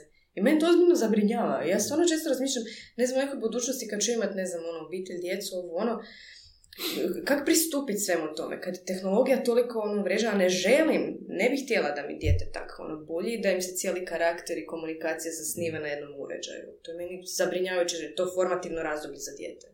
I, šta, mi sada ne vidimo koje su posljedice toga, ali ćemo vidjeti kroz 10-20 Pa vidimo, na Tomo rekao da mu je došao čovjek koji nije znao odgovoriti na pitanje tko si, jel? Na razgovor za posao. Mene, mene, zato me strah recimo Mm. jedino, zbog načina koji se odgajaju djeca uz tehnologiju. Treba tu Da, pa to je, to, to je ono moje pitanje koje sam Da. htio ovoga, jel, jel se... Ja, ja to tekako vidim pesimistično, ali ne, ne pesimistično u smislu, ja dijelim tvoj, tvoj, a, tvoju empatiju za, te, za tim, ali se bojim da jednostavno će ovo što, o čemu mi naglašavamo da su pozitivne strane, da će to e, ljudima biti čudno za 20 godina, da će oni biti outsideri zbog tih stvari. Ili da će biti kao tradicionalno, što si rekla, nešto kao super, ok, pohvalna vještina, ali to ti je kao hobi. da neće biti to bitno. Jel vi vidite to tako možda da će ovoga ta komunikacija da neće, mislim, komunikologe pitam, znam da je malo ovoga, um, ali um, sad, smo, sad si vidjeli jedan primjer, sad si vidio drugi primjer i onda vidiš uh, ovaj, ljudi koji dolaze razgovor na posao. Ja to tako vidim, ne znam kako vi to vidite. Pa to je možda realno viđenje stvari, ako ja se trebam gledati što pozitivnije, optimistično, ja se stvarno nadam da to neće biti tako i da će se to promijeniti, možda je i pa možda će i cijela ova pandemija utjecati na to, ono, bili smo zatvoreni u uh, kućama, stanovima, toliko bez ljudskog kontakta da ono ljudi, ne znam, ja ne volim izlaziti previše po klubovima, sada da mi otvoriš klub, pa prvi bih bio tamo i traže tu ljudsku komunikaciju, uh, plesanje i tako dalje. Možda će to utjecati isto i na uh, i na ostatak generacije u tom nekom drugom komunikacijskom uh, pogledu. Pa moguće. Mislim, ne znam da li nas je ova pandemija i ovo novo normalno oštetilo ili nam je i pomoglo u nekim aspektima, bilo socijalnim ili ono, komunikacijskim, ali mislim da je definitivno još ubrzalo tehnološki razvoj jer se sad sve ekstremno digitalizira. Ekstremno, mislim, Jer je super. moralo. Jer je moralo, jer je to direktni pritisak, jel? Em, I mene zanima upravo zbog te nagle digitalizacije tog mm, bursta. Da. Ne znam, hrvatsku riječ, evo ga. Postoji jedna reč eksplozija, ne znam. A ne, pa, ne paše mi, ne paše mi. ne zvuči paše dobro. Ne zvuči dobro. Ali zbog toga mislim da eventualno bi tu moglo biti, kužiš, ono, baš zbog te nagle digitalizacije moglo bi biti neki šok, ono. Mm. A ne nužno. A kaj je to tako kompleksno? Kod recimo sad, znaš ovo kako si ti rekao, ja bi prvi išao u klub. E sad, meni bila zanimljiva situacija gdje a, kao, joj, n- profesori, e, ne volimo, ne volimo raditi online, jedva čekam da se vratimo. I onda su proveli anketu kao, pa jel biste odradili do kraja semestra sukladno mjerama, je li bi se vratili i 90% bi ostalo raditi digitalno. to je nekako ta nova, znaš, očekuješ, ok, svi bi se vratili stalo, ipak nešto u toj promjeni ostaje, jel? Nema više nazad. nešto ima nazad, nešto nema. Tako da ne znam, i, i komunikacijski gledano, vjerojatno isto tako. Ovaj, Ja mislim se mi nećemo vratiti na staro, staro. mhm. Nema šanse. ne znam da li će to biti zbog traume od ovih zadnjih par godina ili što, ali mislim da će se puno stvari zadržati i da nećeš tako lako nekome dati pet ili mu pružiti ruku. Mm. E, tako da mislim da kad se navikne čovjek na nešto, ipak treba proći neko vrijeme da se odvikne. A ovo Jel da je super izbjegavati ljude? Meni je prekrasno što se u trgovini se maknu od mene pola metra, znači, A, niko ajmo ti to ne ulazi u zadržati. privatan prostoru dok čekaš u redu. Znači ima stvarno, ima neki benefita, ono, cijela ta Da, da, priča. da. A i mislim, ono, i ljudi se generalno manje općenito razboljevaju i cijelo to, ne znam, čuj, ja ne bi trčala u klubove, ne bi. e, Kad si rekao klub okrenula je očima. a ne, zato što, kao, ok, bila sam ja par puta, ne, ja bi otrčala neki, ne znam, neki birc. Dobro, pa to, to, to mislim. Unutra, ne, bi- ne bi ono sad mogla, ali da, kužim. Ne znam, ono, baš mi je, e, ko- koliko su mi super ljudske interakcije, toliko me i umaraju. Tako da, meni u principu, ja sam kroz cijelo ovo sad novo normalno kao, meh, it's fine. Samo je bitno točke pazit i... Da, da, nemojte Koje mi tri točkice slat, molim vas. Ovo je, ovo je javna, ja, javna molba. Prestanite slat tri točkice, zabrinjavajuće. To danas nauči još nešto o tim smajlićima. To jest kako ti šalješ i šta znači. Evo sad sam naučio za te nokte i za obrnutog ovog. Šta još? Šta još šta znači? Uh, zvijezdice, znači naglašavanje. Ono, kad su nekad je jedna zvijezda, kad su ono zvijezdice kao koje sjaje. Čekaj. Znaš na šta mislim? Ne. One Samo zvijezda ili, ili oči, oči kao Ne, zvijezda? ne, ne, one kao, um, kao Da, tri A, znam, znam, znam, stavljaju. znam, znam. One se stavljaju ispred i iza riječi kako bi se naglasila riječ. Ujebe. Ok, da. Da, da, da. A, onda, što rekli smo, uh, clown. Clown je kad se nekoga onako malo kao ismijava, Dobro, to ima smisla. jasno. A, šta još? Bila je neka šema da je onaj uh, emoji kaj je kao laughing crying emoji. Da To je to kao to je- samo to skroz koriste. milenijalski. Ono, da, da, da. Zamisli sad pripisivati čitave emoji generacijama. Da, da, da. Šta se rekli za milenijalci? To je onaj kao, ali on ne, ne plaće od smijeha, plaće od smijeha. Baš od smijeha. I to nije... To, su, To više nije cool. To je kao baš A milenijalska baš me briga, ono, ja koristim. Dobro, Ne koji su cool? Koji, koji, koji top 5 smajlića koje koristiš? I daj mi interpretiraj ove klasične. Znači, rekli smo da je običan smajl je malo pasivno agresivan. Mhm. Šta je onaj što namiguje, što se belji, taj mrzim, šta je on? A, onaj koji namiguje a, može biti isto kao malo sesi ili može biti flertovski nastrojen, ovis- ovisi jako o kontekstu. A, onaj koji se belji a, isto je više onako na, na bahat način. Ne, ne skroz, ali provocira se. A, Provocira to, se, da. provocira se s njim, apsolutno. Ja ga rijetko Može- koristim, ali kad baš hoću naglasiti da, Da, se malo da. zezam i provociram, onda kao, Ja, to je ono kao, wow, netko si je baš lud. da, da, da. Ali inače baš su ružni ti emoji. Puno mi je bolje onaj dvotočka P, recimo, to mi je bolje. Za tu Ručno emociju. napisano. Da, onaj Da. dvotočka P, a ne Da, da, da, mi, da. e, te aplikacije šta ponude, čudan su mi ti sa jezikom. Baš su onak svi neki. Dobro, taj dvotočka pa ja to više gledam na možda neki, a, ne znam, seksualni način. Kaj? Morate paziti šta šaljete. da, molim vas, sad- ćemo proći kroz sve, da. A, A XD? Nemojte Ne, to- gledat poruke. Nemojte gledat stare poruke nakon ove epizode. da, Ekipa koja dalje piše XD. to dobrim slom šalje. Dobro, nisam se ponašao ničemu ovom. Dobro, objasnio si za ovog. Šta još, šta još ovoga? E, a, ajde ovako, šta ne smiješ poslati Z generaciji u pogledu Smajlića ili ovo XD, Mhm. da se ne interpretira krivo, što bi recimo neka starija generacija, moja je bilo koja, napravila. Uh, to je bio, ja bih rekao, prvo onaj emoji sa okrenutim kao smajlićem. To ne, to ne. To ne. Mislim, interpretirat će na skroz drugčiji način. Dobro, to, to je malo triki to, ono, ne kužiš što hoće. Uh, pa to je zapravo glavni, sve drugo jako ovisi o kontekstu, u Mhm. smislu tog što se želi reći. Možda će generacija zainterpretirati na još smješniji ili na još uh, na još više ekstra način nego što je bilo namijenjeno i možda će im to baš biti super, kao ajme vidi kao kuži me, a osoba ono uopće neće shvatiti što je poslala. Jel ovisi u spolu? Sve manje. Sve manje. Ja bi se tu složila. I, i bizarno što ima i tih nekih emojija koji su, ono, imaju svoje nekakva seksualna innuenda i slično, ono, e, s njima treba paziti. Nemoj slat neko nasumično povrće i voće, ono. ne bu dobro završilo. Telegram zapravo je puno to, Telegram aplikacija je puno to eksplicitnije napravila, da kad pošalješ Mhm. patliđan, da se zapravo proširi i pokaže šta zapravo je. Ozbiljno. Da, da, da, probajte u Telegramu to napraviti. Da. Ovoga. Tako da nema zabune, recimo Telegram je to dobro izveo. Mhm. Odmah, odmah znaš šta šalješ. jasno. Odmah znaš šta šalješ. Da, što se spola tiče, mislim da to ono da, pogotovo od kod Genzera, da tu gotovo nema razlike. Mislim da je to, na to snažno utjecao uh, LGBT kultura, ballroom kultura koja je ono, iz prošlog stoljeća, ali ono, doživjela je procvat sada sa, uh, sa drag queen showima i takvim stvarima, Mm, to. Sa RuPaulom i tim, mislim da je to ono... Poslušajte Renata Samadžić u ovom podcastu, bio je gost, LGBT lingvist. Mhm. Da, baš to što si pričao. E, a rupu. jesi skužio da, da je još jedan naziva kao za ovu generaciju zoomeri? Da, baš sam htio ovoga reći. E, od- od- to od Z, nije od Zuma, to je od Z. Da, Da, da, je da, slušalica. kao boomeri i zoomeri, ovo ono, Mm. Ali ali, jako prikladno. ali jako prikladno, mislim, Mm. ono, mi imamo sve neke, ono, definirajuće razdoblje, provodimo na tom šugavom zoomu, Hmm. Uh, to mi je, to, recimo, ne znam da li je koincidencija, da li neko bi jako domišljati ili ja stvarno ne znam, ali... Mislim da je taj naziv još od prije postojao, pa Ja čisto sam ono. bar Ali se dobro uklopio u novo prije normalno. pandemije, Da. zamisli to. Dobro, pročičali smo svašta. Um, sat i pol vremena. Imate još nešto što biste htjeli reći što smo zaboravili? U pogledu komunikacije, jezika, smajlića. Mm. Nemojte univerzalno komunicirati, nego se prilagođavajte ako ne želite stvoriti neprijatelje. Kako misliš? Pa ne, pa ovo što sam ranije rekla, ono, valja prilagoditi svoj komunikacijski stil situaciji, Mhm. osobi i svemu.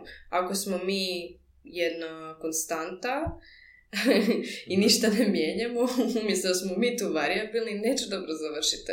Biće puno većih nesporazuma, bit će puno većih, ako pričamo o digitalnoj komunikaciji prvenstveno, bit će puno većih nesporazuma, problema, gubljenja vremena i možda čak i neprijateljstava. Mhm. Stvarno, treba biti oprezan kod toga. Sve zbog jednog obrnutog smajla. Apsolutno. A kak ćeš, uh, kak ćeš se obrazovati o tome? Kako ćeš prilagoditi ako ne znaš?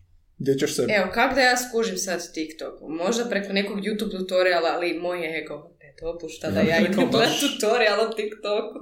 Ja bih rekao baš kroz iskustvo, ne znam, kroz TikTok ćeš shvatiti ono, mislim, to je platforma koja je au- audiovizualna, znači, Da. vidjet ćeš i tekst i vidjet ćeš i reakcije i na sve to ono pohvatat ćeš. Mhm. Pa baš takve stvari. Kužiš, ja, ja bi trebala zbog posla skužiti to. Ja ne mogu. Znači, poslovno i privatno instalirati tako nešto, to mi se sviđa što si rekao, smajlići i ta digitalna komunikacija, komunikacija je audiovizualna. Mhm. I cijela platforma je audiovizualna, Mhm. kao osnovni Instagram. Znači, jedini način za učenje je da postaneš dio. Hello, fellow kids. Da Tako je, postaneš kroz dio toga. Mhm. Da. Apsolutno. Ja sam, ja, uzmio tri puta sam ja to instalirala, pokušala. Ja ne znam, evo, osjećam se ko boomer. Evo, stvarno se osjećam ko boomer samo oko Da toga. cijelo vrijeme, cijeli podcast zvučiš malo starije, stariju Da, generaciju. baš, baš sam neka čangrizala baba cijeli ovaj razgovor. Ne, nisi nek si milenijalac. Tu si taman kak si na nekoj granici. taman Ja isto imam osjećaj stvarno da jesam i možda ima i veze s tim što nisam odrasla baš u gradu nego u nekakvom predgrađu pa i to je još onda lagani delay. Ovo šta kažeš, je li je dio tvoje generacije? Pa mislim, tu je negdje, dalo bi se preusmjeriti, ali... E, Imam kriz identiteta. Znaš, Dođi na našu stranu. da, ne, ne, ne, stvarno, ali... Na TikToku je bolje. Znaš, ono, e, Facebook, dođi na Facebook, to je najbolja cool mi je- ekipa. najbolja mi je boomer, ono, muzika. ono, svake generacije će se sad pomalo kao... A ne, pa šta, ne znam, mislim, opet, realno gledano i to generalno kategoriziranje ljudi Mm. u bilo kojem aspektu je malo i bizarno. Mm. E, naravno da je zabavno i zanimljivo, ali ne može se tu staviti nekakav apsolutni početak i kraj, sve to nekako tu, jer to su neke granice koje mi kao ljudi postavljamo teoretski Da. kraju krajeva. Znači, te generacije i naziv za generacije, te granice po godinama su tu jer ih je neko postavio na bazi nekih više razloga. Tako da, tak, tak je to sve nekako variabilno. Da. I zato ne, ne moram se ja svrstati ni u jednu generaciju. Neće tebi niko reći koju ćeš ti generaciju. Tako je. Ja sam neka svoja buntovna generacija. Mix. Da. A šta? A šta fali? Ne, ne, recimo kužiš ono, super mi je stvarno e, starija muzika koja nema veze s mojom generacijom, Em, onda u drugu ruku em, ja pratim te glupe TikTokove samo preko Instagrama kad ljudi stavljaju gledam kompilacije na YouTubeu jer ne mogu skužiti TikTok, znaš. znači, ažurna sam sa svojom generacijom, ali dalje ono vučem neke vrijednosti od e, te generacije prije zbog 500 drugih razloga. Tako da ne znam, ono, ja nemam krizu identiteta. ne, Nema ništa uvjerljivije nego minuta prije, ali imam krizu identiteta. Dobro, ne, pa ne znam što je, nekako, tu sam između, ali okej mi je to. Stvarno mi je okej. Tako da, nadam se da me niko neće natjerat zbog posla da moram skužiti TikTok, onda, ne znam, javim ti se onda pa Ok, objasni. dogovoreno. ne, ne mogu, treba mi uživo neko pokazati, ne mogu, ja to stvarno se, ne, sad kužim kak je ono Sad sa zanima. generacijama kužiš koji pokušavaju skužiti neke naše trendove. Sad se mogu postaviti u te cipele. Sad vidiš kak je to. Da. Mama je bila u pravu. Da, ono kad meni mama, Rebeka, ne znam, neka glupost, ono, jel mogu staviti video na Whatsapp status? šta ja znam, ko koristi Whatsapp statuse, kao, ali Mame, vjerojatno... mame. Mame. Da, ali vjerojatno možeš, ne znam, kao, ono, mogla bi je skušati i pokazati, ali ne da mi se, to je tako ono nešto, ono, trivialno, znaš, meni. Da. Da, To mislim da si ti više u tom. Onda e, prihvaćaš tu e, etiketiranje. Ja apsolutno nemam problema s tim. Mm. Meni je sasvim u redu da me neko zove Genzerom. Uh, Genzer. Genzer, Znači da. gizer. Genzer. Uh, to- je možda naša verzija Zoomera kao Genzer. A, Ali, um, da, nemam problema s tim. Možda ono, ako netko to želi reći pejorativno, Mm. neka izvoli, ja to neću tako shvatiti. Uh, da se osjećam dijelom te generacije, pa ono, ne osjećam se kao milenijalac, tako da mm, moglo bi se reći da da. mm. A sad koliko se povezujem sa, uh, s mlađim genzerima, onima koji su, ne znam, iz od 2005. nakon, to je već upitno, ali ono, za par godina kad i oni budu bili uh, punoljetni 20-godišnjaci ili što već, može se tad vidjeti još veća sličnost. Znači, da zaključimo, svi ćemo mrziti uh, mlađe generacije i kritizirati ih. Da. A, Pa ne, realno da. To nekako dođe urođeno. Da. Ti si rekla dobar, dobar savjet, komunikacijska prilagodljivost. E, Tomislav, imaš li savjet za, a ti si i, i naravno i u toj branši i, i komunikator si, savjet za mlade u pogledu komunikacije, za svojeg i mlađe generacije alfa, za alfe. Uh, za njih bih rekao da pogledaju širu sliku, da, da pokušaju više shvatiti uh, koja je poruka koja je htjela biti prenesena, a ne na način na koji je prenesena. Jer upravo to laku noć točka ne znači to što nama možda znači, već znači upravo to što piše laku noć. Tako da može to najbolji savjet za, za A generacije. šire slike znači svačanje širih... Shvaćanje od kud komunikator dolazi. I biti emocionalno inteligentan, Mhm. to je isto empatija. Nešto nekome urođeno možda se treba ipak malo i prakticirati. Mhm. Tako Kao i kreativnost. Dobro, to je to. Je li ima još nešto da želite reći ili ćete mi ispuniti jedan formular? Mislim, formular. Sve goste imam Ajoj. jednako pitanje. Jezik, Samo želim reći da je kava prefina. to je kolumbijska kava. Um, jezik jednako što? Svaki gost u ovom podcastu je u jednoj re- riječi izrazio što ne njih znači jezik. Nemojte kopirati, stavit ćemo u pregradu između vas. Aha. Ovoga, um, tako da očekujem jednu domišljatu riječ i nemojte napisati umjetnost i umijeće i to. Um, nego u duhu onoga što radite, što jeste, što ste ispričali. Kriza identiteta. Ja ću da ću napisati riječ koju mrzim. ali Dobro, nemoj reći, samo napiši i onda ovoga ćeš objasniti kasnije, a i slikat ćemo se za najavu. Super kad se čuje na mikrofonu.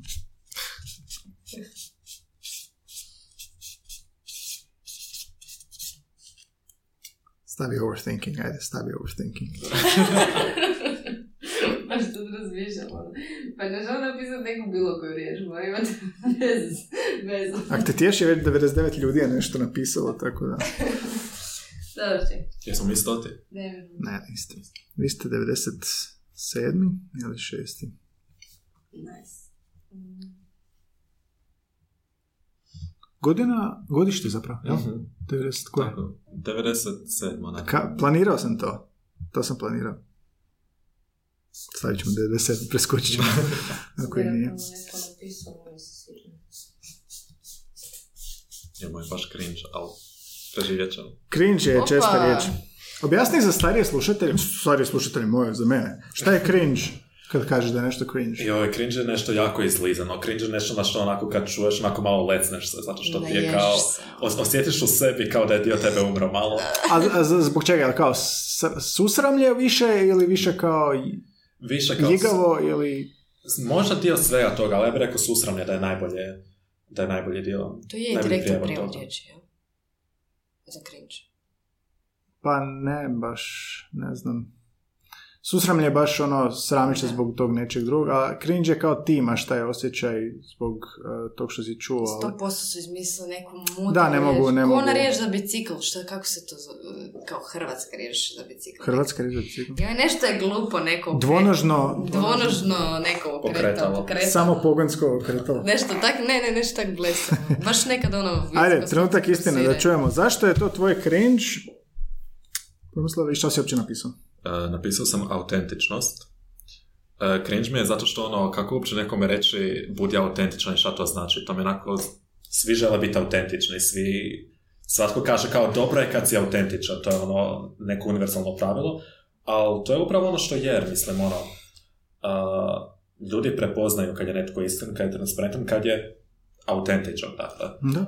I mislim da upravo pretvaranje toga ili dodvoravanje možda nekome uh, na, da se pokušava biti neko ko nisi u smislu dodvoravanja, da je nešto jako prozirno i što se vidi i što nije autentično. I to je ono baš što si pričao danas, da? Sviđa mi se. Ne osjećam cringe. Ne, ok, drago mi je, drago. Rebeka? Um, pa za mene je jezik, e, da, ovaj cheesy identitet. Identitet. Ali ono, u svakom smislu te riječi najozbiljnije. E, zato što, recimo, ako uzmemo na mom primjeru, uh, moj jezik i način na koji se ja izražavam, u stvari odražavaju mene kakvu jesam. Mm-hmm. Moju tu autentičnost, recimo. Uh, tako da, u principu, mislim da jako puno možemo naučiti osobi i njihovom identitetu na način na koji se izražavaju i na način na koji se plasiraju. Bilo kroz bilo kakvu komunikaciju. Tako da, mislim, to mi nekako najviše štimalo ono, od svih riječi, a u drugu ruku to se može povući cijela ona paralela, um, ono, kulturna, taj neki jezični identitet koji postoji slično, ali u principu ja svojim načinom na koji komuniciram, bilo verbalno ili neverbalno, pokazujem tko sam. Mm. I zato je za mene jezik identitet. Slažem se, svi slažem se. Evo, da smislili ste ne cringe odgovore. I nismo ih imali yes. do sada. Cringe cheesy. Cringe cheesy. Dobro, evo ga, u bliskim susretima susreo sam se sa studentima, viš koliko se slova, sa studentima Z generacije e, kako bi malo porazgovarali o tome što je jezik e, u pogledu komunikacije sa ostalim generacijama, stranog jezika, općenito komunikacijskih vještina koje su očekivane na tržištu rada, ali isto tako saznali zanimljive anegdote o tome šta je, šta je ovoga, koji smajlić treba označiti, što je pjesnik htio reći i što treba izbjegavati. E, Rebeka i Tomislava, puno hvala na gostovanju i želim puno sreće da kad se susretnemo sa alfa generacijom, da ih kritiziramo i, i da sve što kažu je, da im ne bude cringe ono što mi kažemo, jel? Hvala vam što ste nas pozvali. Hvala, hvala na pozivu. Ajde, bok. Evo ga.